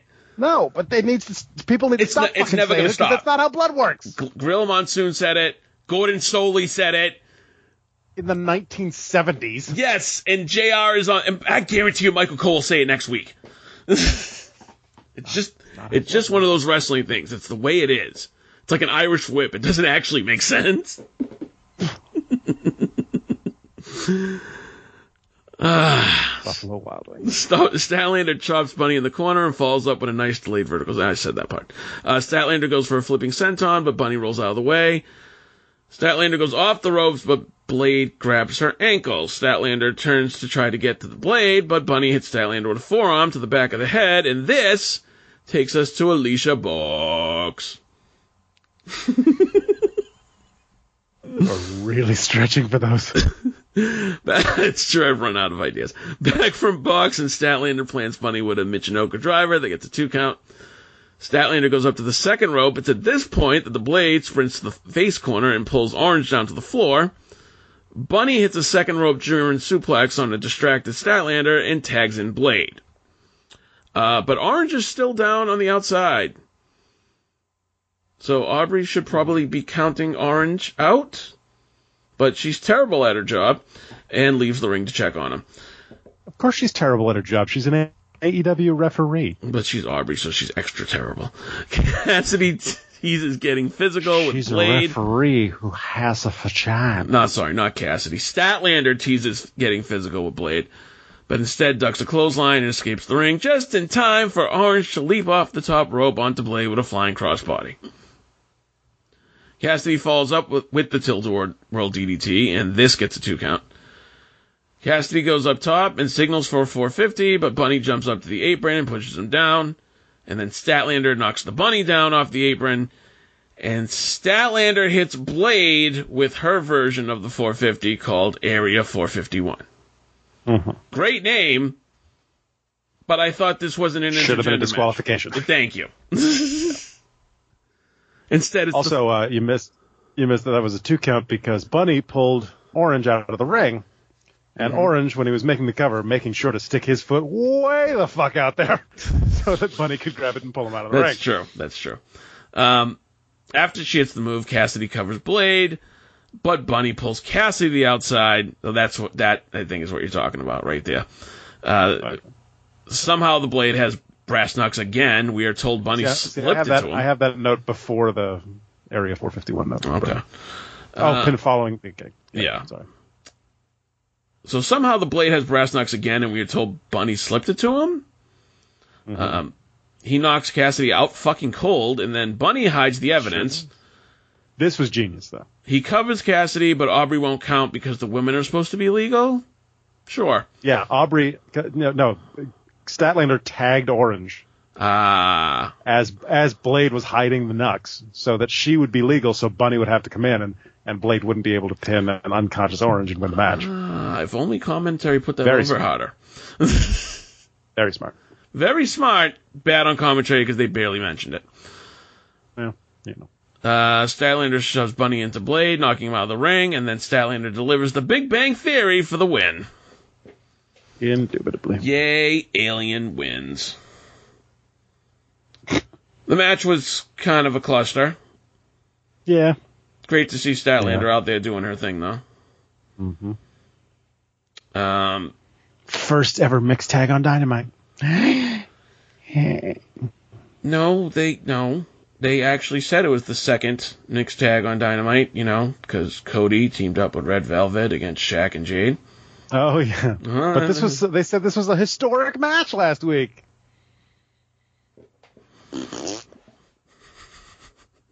After So not the- only was it not the first mixed tag in the company, it wasn't even the first one on Dynamite. No, the and they brought the that company. up, Oh fuck's sake! or at least Schiavone did when the match started. I hate these people. But I mean, that really didn't count because uh, that wasn't between Historic. four contracted AEW wrestlers. That that had a basketball player in it. uh, after the match, Statlander and Aubrey help Orange to his feet and then to the back. See, that's how you sell a brass knuck shot. We go to highlights of Jungle Boy beating Jack Evans, and we see that earlier today, Jungle Boy was presented with a trophy for Oh, becoming he the won a Cable Ace award. He's presented with a trophy for being the first competitor in AEW to reach 50 wins. Okay, Wonder how much that cost at Staples. so I, I'm gonna I'm gonna say this. Uh, first of all, sorry about your world title loss. Here, have a shitty trophy. Right. it's acrylic. and then does that's really what this is. Sorry about your world title loss. Here, have a trophy. but then also, did did, did Jungle Boy give an acceptance speech? No. Jungle Boy didn't even dress up for the event. He like showed up in his gear and they were taking photos of him. It's like they fucking surprised him with it. Like, hey, guess what, buddy? On the back of it it says, "Thanks for putting Kenny over." On the back of it, it says Dollar Tree, three dollars. That too. Uh, Tony Schiavone then attempts to interview American Top Team, but Dan Lambert steals the mic and introduces uh, BMF himself, Jorge, well, I'm glad you knew this fuck's name and and and Amanda Nunes. Her I knew. Her I knew. because I wrote because I wrote who who is this fuck that think that he can take the mic from Tony Schiavone? Oh no, I had to I had Then to I- write it down. I didn't know who Dan Lambert. Then I wrote, what the fuck is this? I know who Amanda Nunes is, but that's neither here nor there. Uh, Lambert then gets in the ring and says AW sucks, but in saying that AW sucks, he also says like they're doing all these great things and they have veterans and young guys and I, this is like filler or time waster. I get like, can we get the Sammy Guevara promo with the cue cards? Fuck. This that would that would be way better. is This. Uh, this is so fucking weird. Dan Lambert then goes on a tirade that, uh, by the way, American. Okay, here's the thing. American Top Team, I'm assuming, is on TNT or some type of affiliate. They have to be, right? Like, it's the only thing I can think of. Because this feels very Chrisley. um, so, he goes on this tirade about real wrestling happening in the 70s, names a bunch of old people. Um, and Tony Khan told them the fans would be awesome and they would chant AEW, and the fans are fucking puppets and they start chanting AEW. Like the minute he said that, I'm like, you guys are fucking stupid. uh, then Lance Archer shows up and delivers a blackout to Dan Lambert. By the way, crowd barely any reaction at all. Barely any reaction to Archer and barely any reaction to the blackout. Here are my notes from this. Again, who the who is this fuck that he can take the mic from Tony Schiavone? My next note, what the fuck is this? My next note, this is fucking terrible, right? Uh, and now we're beating up guys who run MMA teams. Apparently. Nice of his team to come to his rescue. Oh yeah, they give a shit less. They're in the crowd fucking laughing at him. Like, Speaking of which, um, because it was Lance Archer that showed up, I have an idea, right? Like, okay. and it's kind of a silly idea. Like, I don't expect them to actually do this, but it would be funny if next week they're like, Malachi Black, why'd you attack Cody? And why'd you take out poor Arn Anderson? And, and Malachi Black goes, because they embarrassed my older brother. Who's your older brother? You know him. And then, like, they don't say who it is until the pay per view, and then it's Lance Archer. They look like the they look alike, except for one's like six inches shorter. No, they don't. Yes, they do. They don't at all. They look like a tag team. telling you. Not that, I'm not saying I want to, do- them to do that with with Tommy End because I'd much rather prefer calling him that than fucking In Malachi. what in what fucking universe do does do Malachi Black and Lance Archer look the same? They both look like they have mad tats. They got beards. They're Can they're, you put another cough drop in your mouth before you argue stupid shit with me? they're, they're both tatted up, right? Oh, cause okay, They Yeah, both that- have the same facial hair, 'cause- right? Because that's genetic. They both have the same facial hair, right? They both have the same uh, fucking crazy long ass hair. Of all the dumb shit you said on this show, Whatever. I think it would be funny. All right, then you tell me why Malachi Black kicked Cody and Arn in the face this week. but honestly, what the fuck was this? Oh, was this? I don't know. What was this segment? Like, what the fuck was this? I'll get. I'll, I'll I'll do you one better. You tell me what they're doing with fucking Lance Archer. right? Uh, we're gonna make you yell at Sting for three weeks, and then Sting's gonna say you're cool, and then we're gonna just gonna completely drop that. Um, uh, you can, um, um, We can have you beat up this guy who's like on on our network. yeah, you can, you can beat up this guy who runs an MMA gym. That could be fun. If he takes your move wrong, he could break his fucking neck. That'd be li- that'd be fun on live TV. The fuck? We run down Fyter Fest Night One. Darby versus Ethan Page in a coffin match. Matt Hardy versus Christian Cage. Brian Cage. What the fuck with this goddamn card? I didn't even realize this. Brian Cage defends the FTW title against Ricky Starks. Uh, for random facts, and because they have to have a women's match on the show, Penelope Ford will take on Yuka Sakazaki. The returning Yuka Sakazaki. And we will hear from Hangman. And finally, Jon Moxley returns, I guess, because he's being forced to, because it's a title defense, Ah, Uh, thank you. versus the IW, uh, defends the IWGP United States Championship against the Machine Gun Karl Anderson. Astro says they just Googled the two and they're siding with me. Enter the challengers for the tag title street fight, and we go to break. Uh, champions enter when we return. Main event title match, and we don't even get Hollywood entrances. They must be running long. Uh, Excalibur says the Bucks are ready for this come as you are street fight because they're wearing cut off jean shorts. Tony says, "Oh, is that how they showed up today, Wait a minute. y'all?" The Bucks show up in cut-off jean shorts. They shave their mustaches, and Nick ironed his hair. Yeah.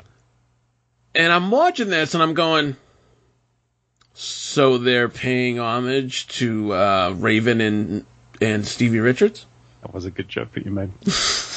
but here's here's my here's my complaint. Here's my note here. Uh, oh, is that how they showed up today? well, Penta's wearing his fucking Joker gear still. Shut it.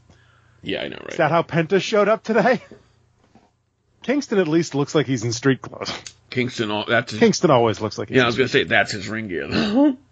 Uh, the bell rings, and to quote Rich Palladino, the chaos begins. the challengers charge. We fight to the floor. Michael Nakazawa holds up Eddie and Penta for a pair of super kicks, but shockingly they move, and Nakazawa gets kicked. Which, if you think about it, doesn't make any sense. I try not to they've think been- about it. if they'd been if they'd been aiming for Penta and Eddie, and Penta and Eddie had moved, their feet would have gone to the side of Nakazawa's head, and not anything was.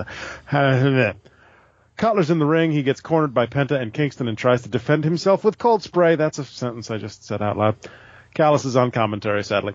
The Bucks bring in a chair off the ropes, and they both get dropped toe hold, holded, hold, held, dead onto the chair, and then drop kicked in the face. See? Raven and Stevie. Avalanche taint kick with a chair to Nick Jackson.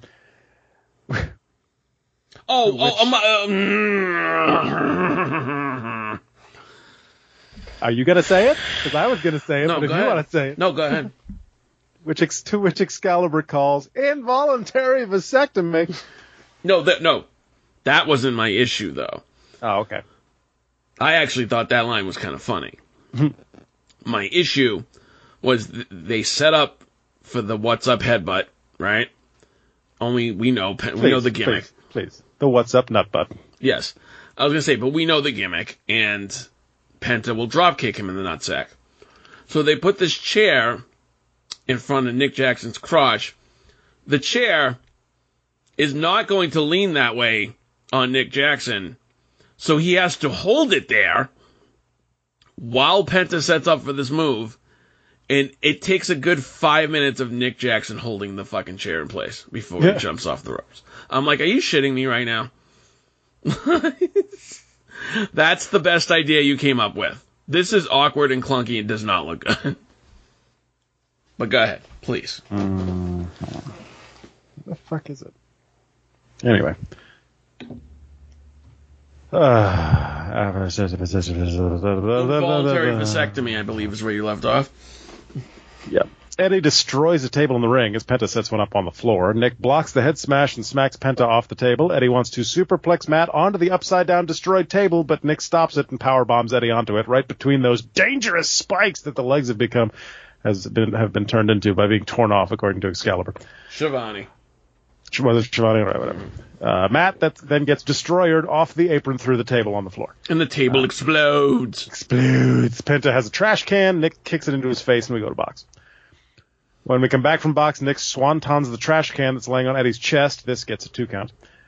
Penta with a thrust kick and a sling blade to Nick, then a sling blade for Matt. Then he tries a codebreaker senton combo on both, but misses both somehow. It was weird.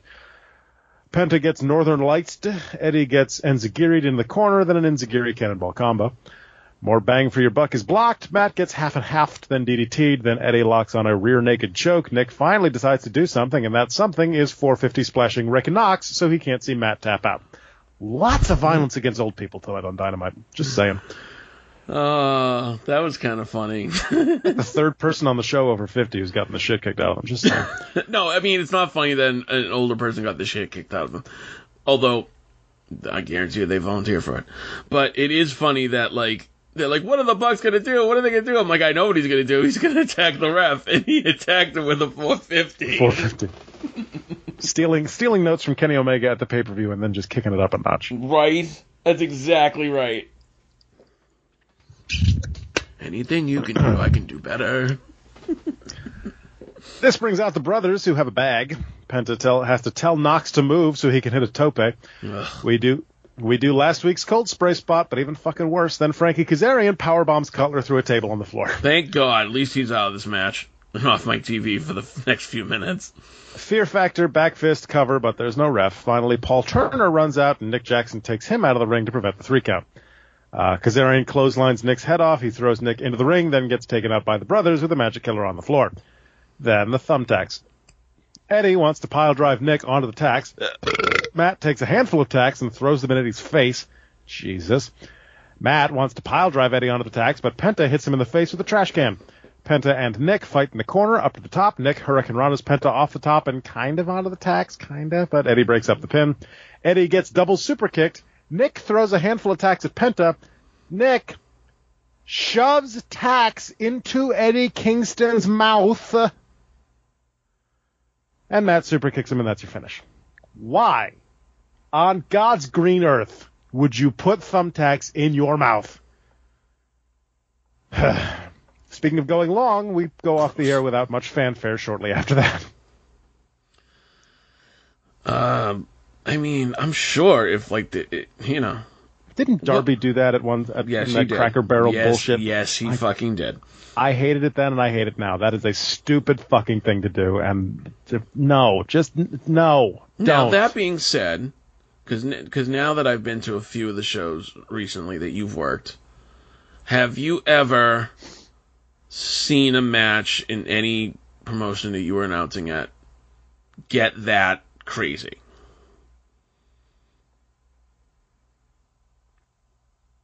Like legitimately dangerously crazy. I heard something about a door in APW in some type of gimmick match. There's been a few. There's been a couple with it, but it's like a fucking But no, but nobody's doing thumb, thumbtacks and light tubes, right? no, God no, Okay, not even thumbtacks. no thumbtack. I've seen Legos, but no thumbtacks. Legos isn't is painful, but it's not as bad as thumbtacks. And plus, nobody's putting them in their mouth. And if you if you put thumb if you put Legos in your mouth, there's no chance of you. Well, I'm not gonna say there's no chance of you swallowing a Lego, but it's not Well, gonna, gonna say, pierce what- anything inadver- inadvertently. That was one thing I was going to say was, well, what's the worst thing that can happen? Kingston swallows a few thumbtacks. Yeah, that's fucking terrible. Yeah, oh, I know. And he'd be rushed to the hospital. So fucking stupid. but you know what, though? I, I feel like that's definitely not the first time I've seen, not just in AEW, I've seen that before. Um, it's still fucked up, but I, I definitely have seen it before. But go ahead. Go ahead. There's nothing else. Oh, yeah, that's right. Uh, so what'd you think of Dynamite this week? Uh, it had it had it had some good stuff. It had some not good stuff. Had some weird stuff. Um, yeah, like I said, the strap match was fucking awful. The six man tag was okay. Uh, Andrade versus Sydal was, I'd say, decent. Uh, the mixed tag was was all right. The street fight was pretty good, except for the the finish. Um, expected chaos, but I would say Jesus. what? I'm on cage match, Mm-hmm. as per usual. The the AP, AEW World Tag Team Title Street Fight got four and a quarter stars from a certain dipshit online. Really? I thought you know I thought this was the one show where I didn't have to hear that fucking guy referenced Since when? because they so frequently mention him on the other show. Four and a quarter stars? Are you fucking kidding me? Dude, does it really surprise you?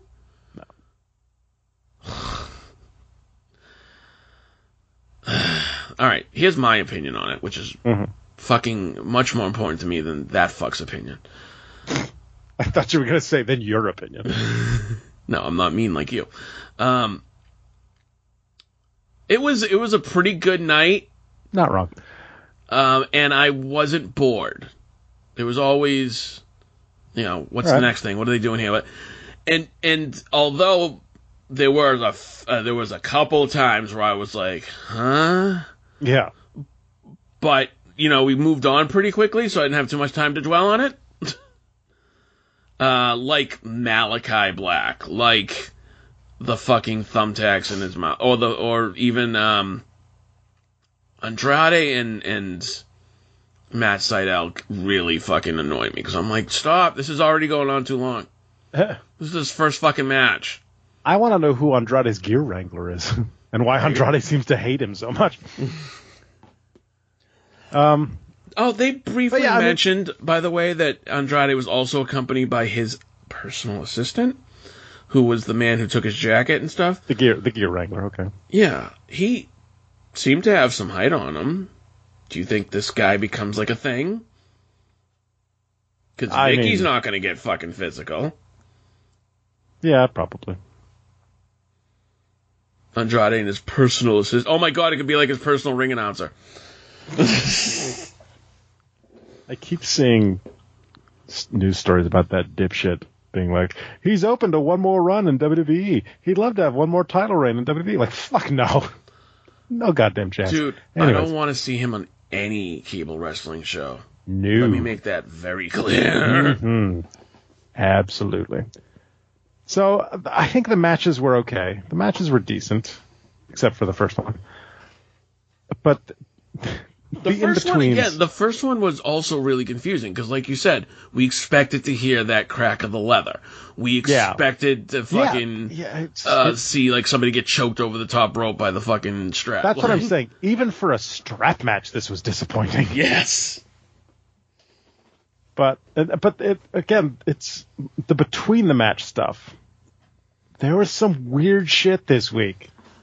Oh, that being said, I I think they they knocked out of the park with Ken, Kenny and Hangman. Oh yeah, yeah, yeah. That was probably my favorite part of the show because I thought it was Sure. done right.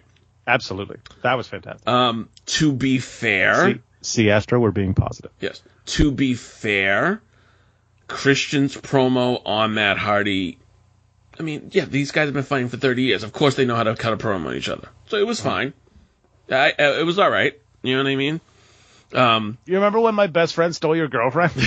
and also, like when Christian did the dig on like never trust a, a rich man in, a, in an ugly suit and a stupid haircut.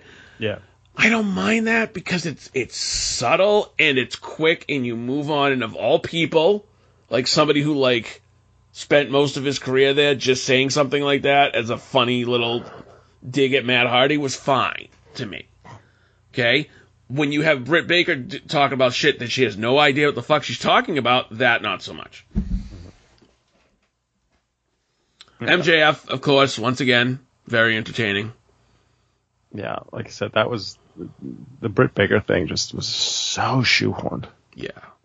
Speaking of shoehorns, like like Christians, like Christian, like I said, I said to you when I when I covered it in the recap, I said, "Do you think that's a, do you think that's a, a reference?" And you're like, "Nah, nah. right. because that because you because he's talking about Matt Hardy in that Yep. instance, and it could be a reference to, I mean, it could be a reference to Vince, it could be a reference to Johnny Ace, it could be a reference to any number of people, but fucking Doc Hendrix for fuck's sake. Right. There's no there's no other thing that Britt Baker could have been talking about. Well, of course not. So right, and that's the, that's the difference. yeah, And and when it's done subtle and when it's done clever, I don't mind it.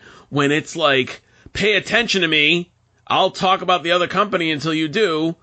That's hmm. stupid. I'm going to talk about my opponent. I'm going to talk about my opponent. I'm going to talk about fuck WWE. I'm going to talk about my opponent. yeah. I expect that from the Bucks. I expect better from Britt Baker. Yeah, MJF was fantastic. Yes. Jericho was whatever. Uno was good. Uno was really Jericho. good. Uno was great. Kenny was great. Hangman. I swear to I, I That whole love segment. I love Kenny's is- look. I love Kenny's look. It just works. I didn't. I didn't even hate Don Callis in that segment. That's how good that segment. I'll give was. him credit too, because first of all, I didn't think anybody watched Impact that they were following the storylines. all right, but yes, apparently Tommy Dreamer fired him like the week before on on camera, Sure. and then I appreciate uh, Don Callis saying, "You know what? Real men get fired; they don't quit." Sure. but and, and you know what? To their credit, next week looks like a good card. Yeah, actually, let's uh, let's talk about it. I, I figured we we should uh, introduce a, a newish segment here and actually actually talk about next week's episode, and maybe do a little little preview preview of next week. So, like you said, you ran it down when they when they did in the show. I have it all in the notes here. Uh, so we've got uh, we've got our coffin match. So Darby Allin versus Ethan Page. Should be should be interesting. Oh no, I Uh. I, I think it's going to be good. Yeah, Um, yeah, yeah. I, I know a lot of people are turned off by Darby because he does reckless stuff. I was gonna say Darby's gonna do dumb shit. But that's Shotzi too. you know what I mean? If you want to fucking talk about people I see on TV doing reckless things, and I still enjoy a Shotzi Blackheart match. So I think these two, because they know each other, I think they're gonna beat the fuck out of each other. Yeah, this should be this should be pretty good. Yep. Um, Darby wins. Uh, you you you kind of figure he has to, but Right. man, I mean, Darby fits in a coffin better than Ethan Page, meaning like character wise. Like, cause you can picture Darby like, you know, Also, he's a lot smaller. yes. um, I don't know. It kind of like, what does it do for Ethan Page if, if, if in this feud, if ultimately he just loses to Darby? True. True. So it would be it would be cool if they did something unexpected with it, whether that's Sting turns on Darby or I don't know. Give me something compelling. I'm so I'm sorry, son. Give me something compelling though. But I don't think they will. I think Darby's going to win, and Page is going to be kind of obscure at that point. Uh, Matt Hardy versus Christian Cage. Again, another match I expecting to be good. They know each other well enough. There's no Yeah. excuse why this shouldn't be at least a solid B plus. Yeah, Um, I think Matt Hardy wins, and I think Matt Hardy cheats to win. And Yeah. I think this feud continues. yeah, makes sense. Uh, FTW title: Brian Cage versus uh, Christian's brother, Brian Cage versus uh, Ricky Starks. Yes. We've talked about that uh, earlier. We expect, uh, I mean, we obviously expect Brian Cage to get the shit kicked out of him by Team Taz, uh, which is how they kick Brian Cage out of Team Taz and keep the FTW title in Team Taz. Right. Um, I like I like your idea that you know they just fuck him up before the match and then it's a quick uh, it's a quick thing and then Ricky Starks fucks Brian Cage's wife apparently. And then the and then the title's off Brian Cage. He can become a, f- a full baby face, and and Ricky can duck him until Ricky's actually medically cleared. Assuming he's not, because if he if he's if he gets out there and he's got his gear on and they and they ring the bell and they go, sure. Then if if Ricky Starks is fine, then I I would look forward to this match. Um. Uh, then, but see, because in my idea they don't actually even have a match. We have a uh, impromptu match between Diamond Dallas Page and somebody else because you have to have Page and then Cage and then Cage and then Page. Right. Uh, Penelope Ford versus the returning Yuka Sakazaki. Of all the matches next week, that's the one I care the least about. yeah, this is just the random. Oh, we uh, We need a women's, a women's match on the show, we got to we need we need to put some right before the main event. and I love Penelope Ford, but she's not going to win, and that that annoys me. And um, I don't really care much for Yuka. She is actually um, much more enjoyable in those uh, Stardom promotions, like like Troy, the, the the ones Troy was covering for a while. Um, her in AEW, it's just mm, it's like Riho. I'm just not a fan. I find her more believable than Riho. Yuka.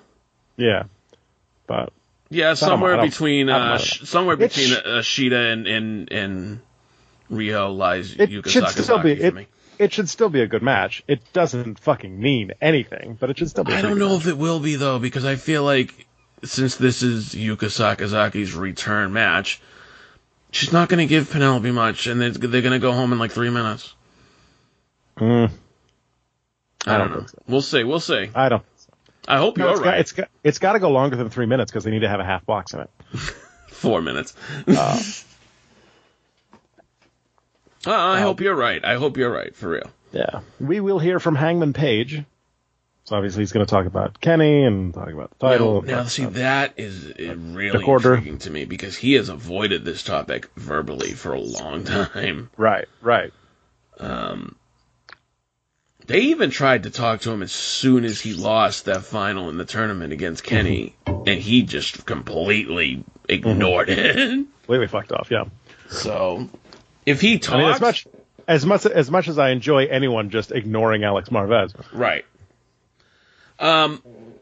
So what if Kenny, not Kenny? What if Hangman comes out there, and he and he really kind of like lays it on thick, like, you know, Kenny, like I thought, like we were like really good friends, like I thought we were the best tag team in AEW, like. you were the chosen one. Yeah, like what if he does that? Like I would be there for that. I don't know if he if he does next week. I don't know if he just You know what'll annoy me is if he shows up drunk. Hmm. That will annoy me because it's like no no no we're not doing that. They anymore. haven't they, yeah, they haven't run with the alcoholic thing. In, in a No, while. he still and- drinks, but he hasn't. And that's the thing. I want this to be serious. Yeah. Serious. Very super I- serious.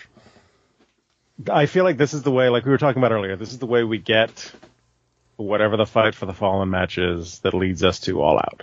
Mm-hmm. So you know, Kenny will interrupt. The Dark Order will probably show up as well, and and we'll get we'll get whatever the match is that is gonna. That's you know, Kenny. Uh, Page has to beat whoever to get to Kenny. And No, it's they'll gonna. You know, it'd be a up for- great visual, and I don't know what the setup looks like next week when they go on the road, but you have Kenny not even show up in the ring; he shows up in the big screen. And now we're go- we're going completely fucking final boss thing with it. Yeah, sure, sure, sure. And they've done that before. They did that uh, with the tease for was it Orange or was it Darby? I I don't think know. it was Anyway, orange, but anyway. they've done it. Yeah, no, do that. That's always fun. And lastly, Moxley versus Anderson for the IWGP United States Championship.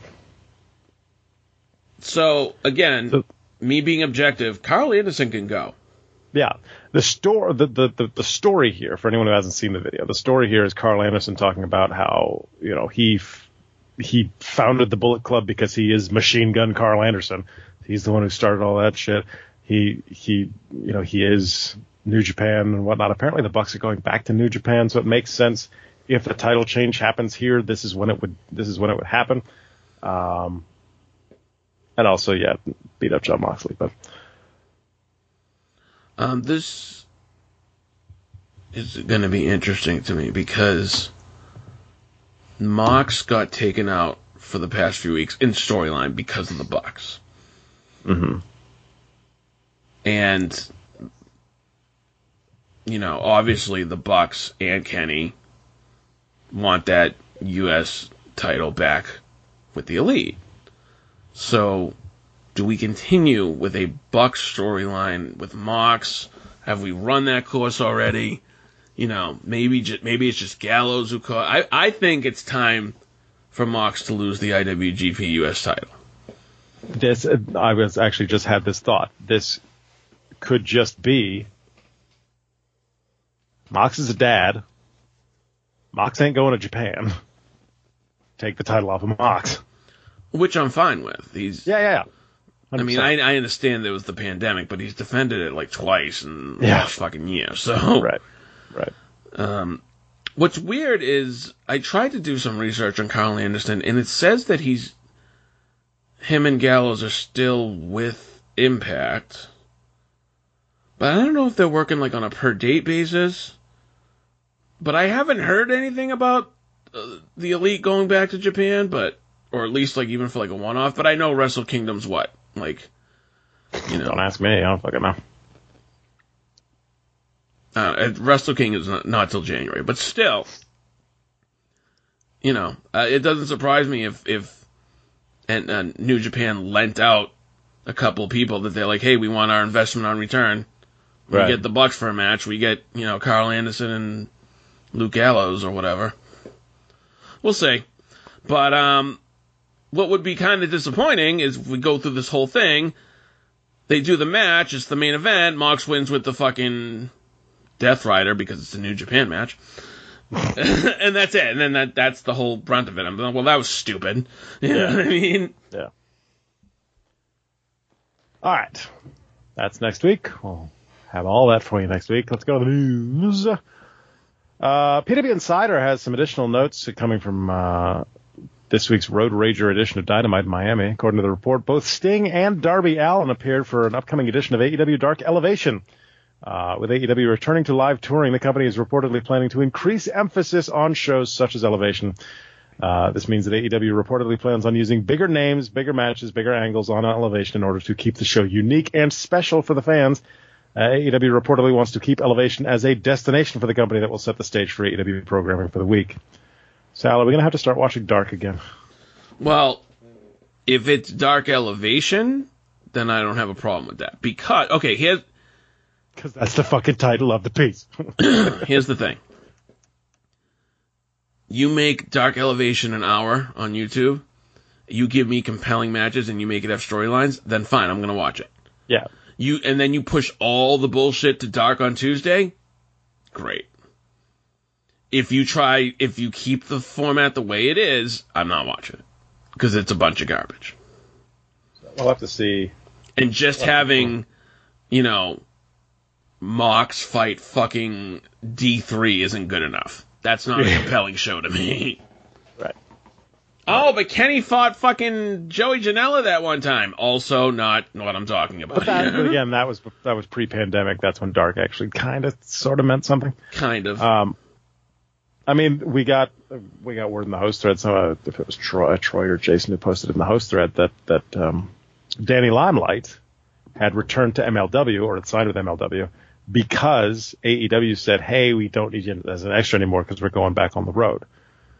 So if they are getting away for if if if pan if Dark Pandemic was just Dark Pandemic, where it's just hey, these are extras we brought in to give them some work while nothing else is going on, but they're all going to lose to AEW stars, and it's really obvious who's going to win as soon as the bell rings. Uh, and we can go back to 45 minutes on YouTube on Tuesday, 45 minutes on YouTube on Monday. These are the matches that happen before, before and after we tape Dynamite. And they're good matches with actual AEW talent. then that's that's fine. That's the dark that we liked. You know what? I, I will give you credit for that because I forgot that pre-pandemic Dark wasn't that bad.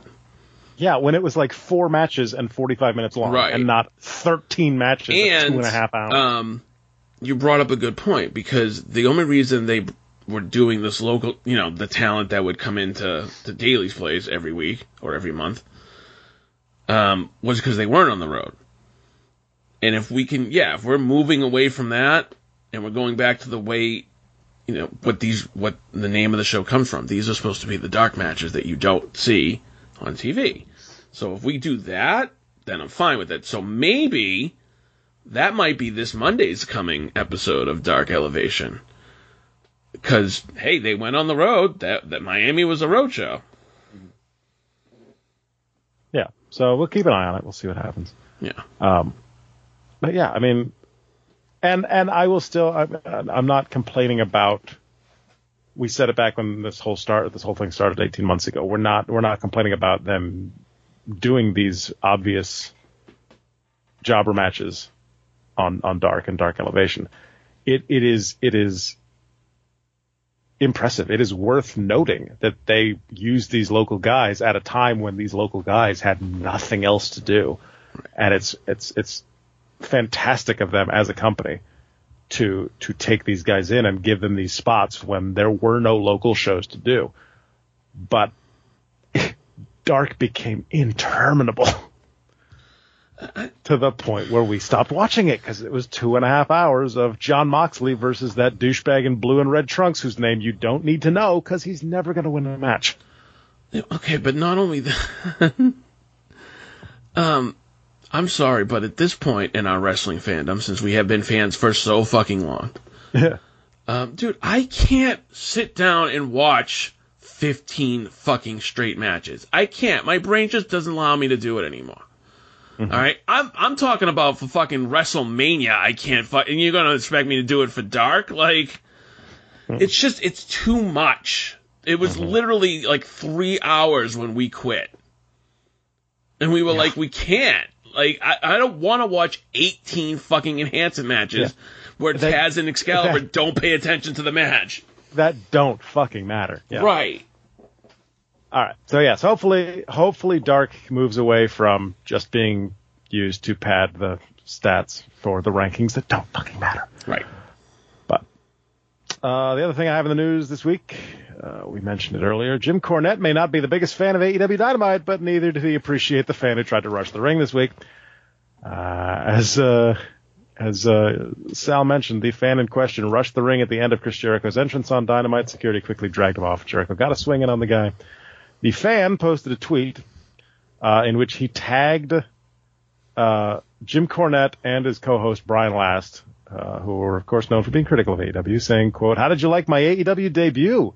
I did this for all of us real wrestling fans. Wrestling is no longer a safe space for friends to dance around and play dress up. Reality can hit at any time. Did they think it's going to be fucking playtime forever? Unquote. So this dude's fucking crazy.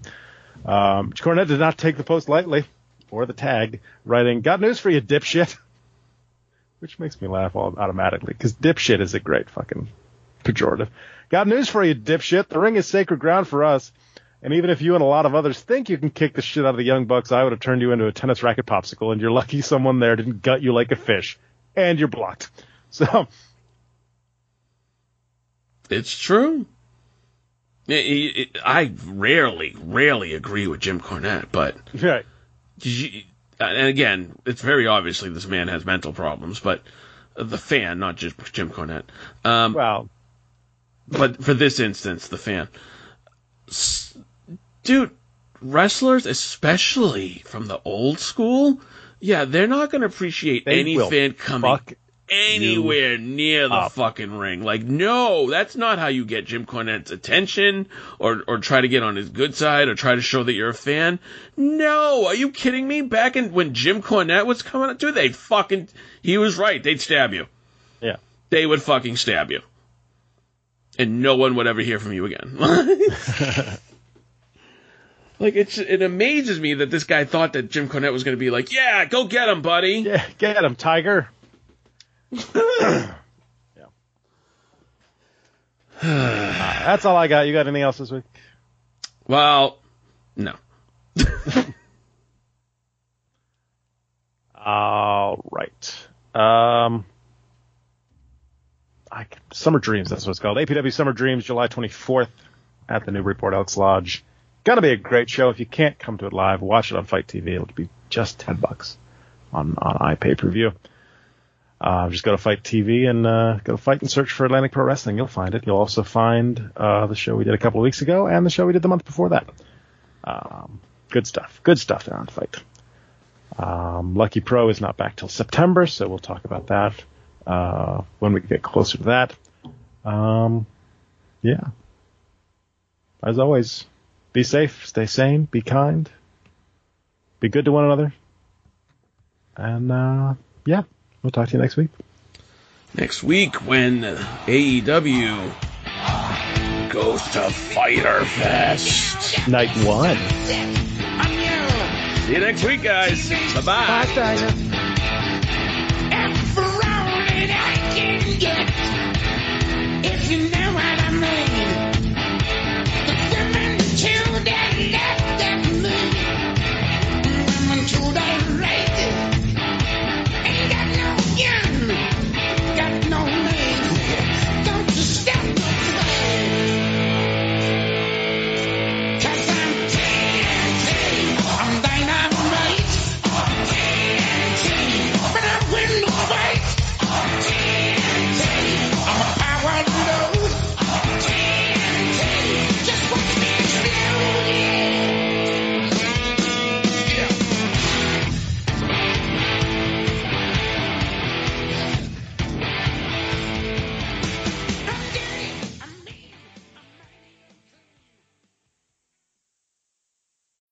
When you need mealtime inspiration, it's worth shopping Kroger, where you'll find over 30,000 mouthwatering choices that excite your inner foodie. And no matter what tasty choice you make, you'll enjoy our everyday low prices, plus extra ways to save, like digital coupons worth over $600 each week. You can also save up to $1 off per gallon at the pump with fuel points. More savings and more inspiring flavors make shopping Kroger worth it every time. Kroger, fresh for everyone. Fuel restrictions apply. You have been listening to a Rundown Wrestling Network production. Please visit rundownwrestling.com for all of our shows, as well as our other special events. Keep it locked there or subscribe to the Rundown Wrestling Network on iTunes, Spotify, Google Podcast, Stitcher Premium, or anywhere you get your podcast from. Leave us a voice message that we will play on an episode by going to anchor.fm slash rundownwrestling slash message. Join our Patreon at patreon.com slash rundownwrestling. You can show us how much you love us by buying us a cup of coffee for just one buck at ko-fi.com slash rundownwrestling. Go to reddit.com slash r slash rundownwrestling. Follow us on Twitter at Rundown Network. Like us on Facebook at facebook.com slash rundownwrestling. Email the show your dick pics and twat shots via rundownwrestling at gmail.com. Or go to Instagram or YouTube and look for Rundown Wrestling. Follow us on Twitch by going to twitch.tv slash rundown wrestling, and you can also follow our host Adam on twitch.tv slash the Salzer Effect. This has been a Rundown Wrestling Network production.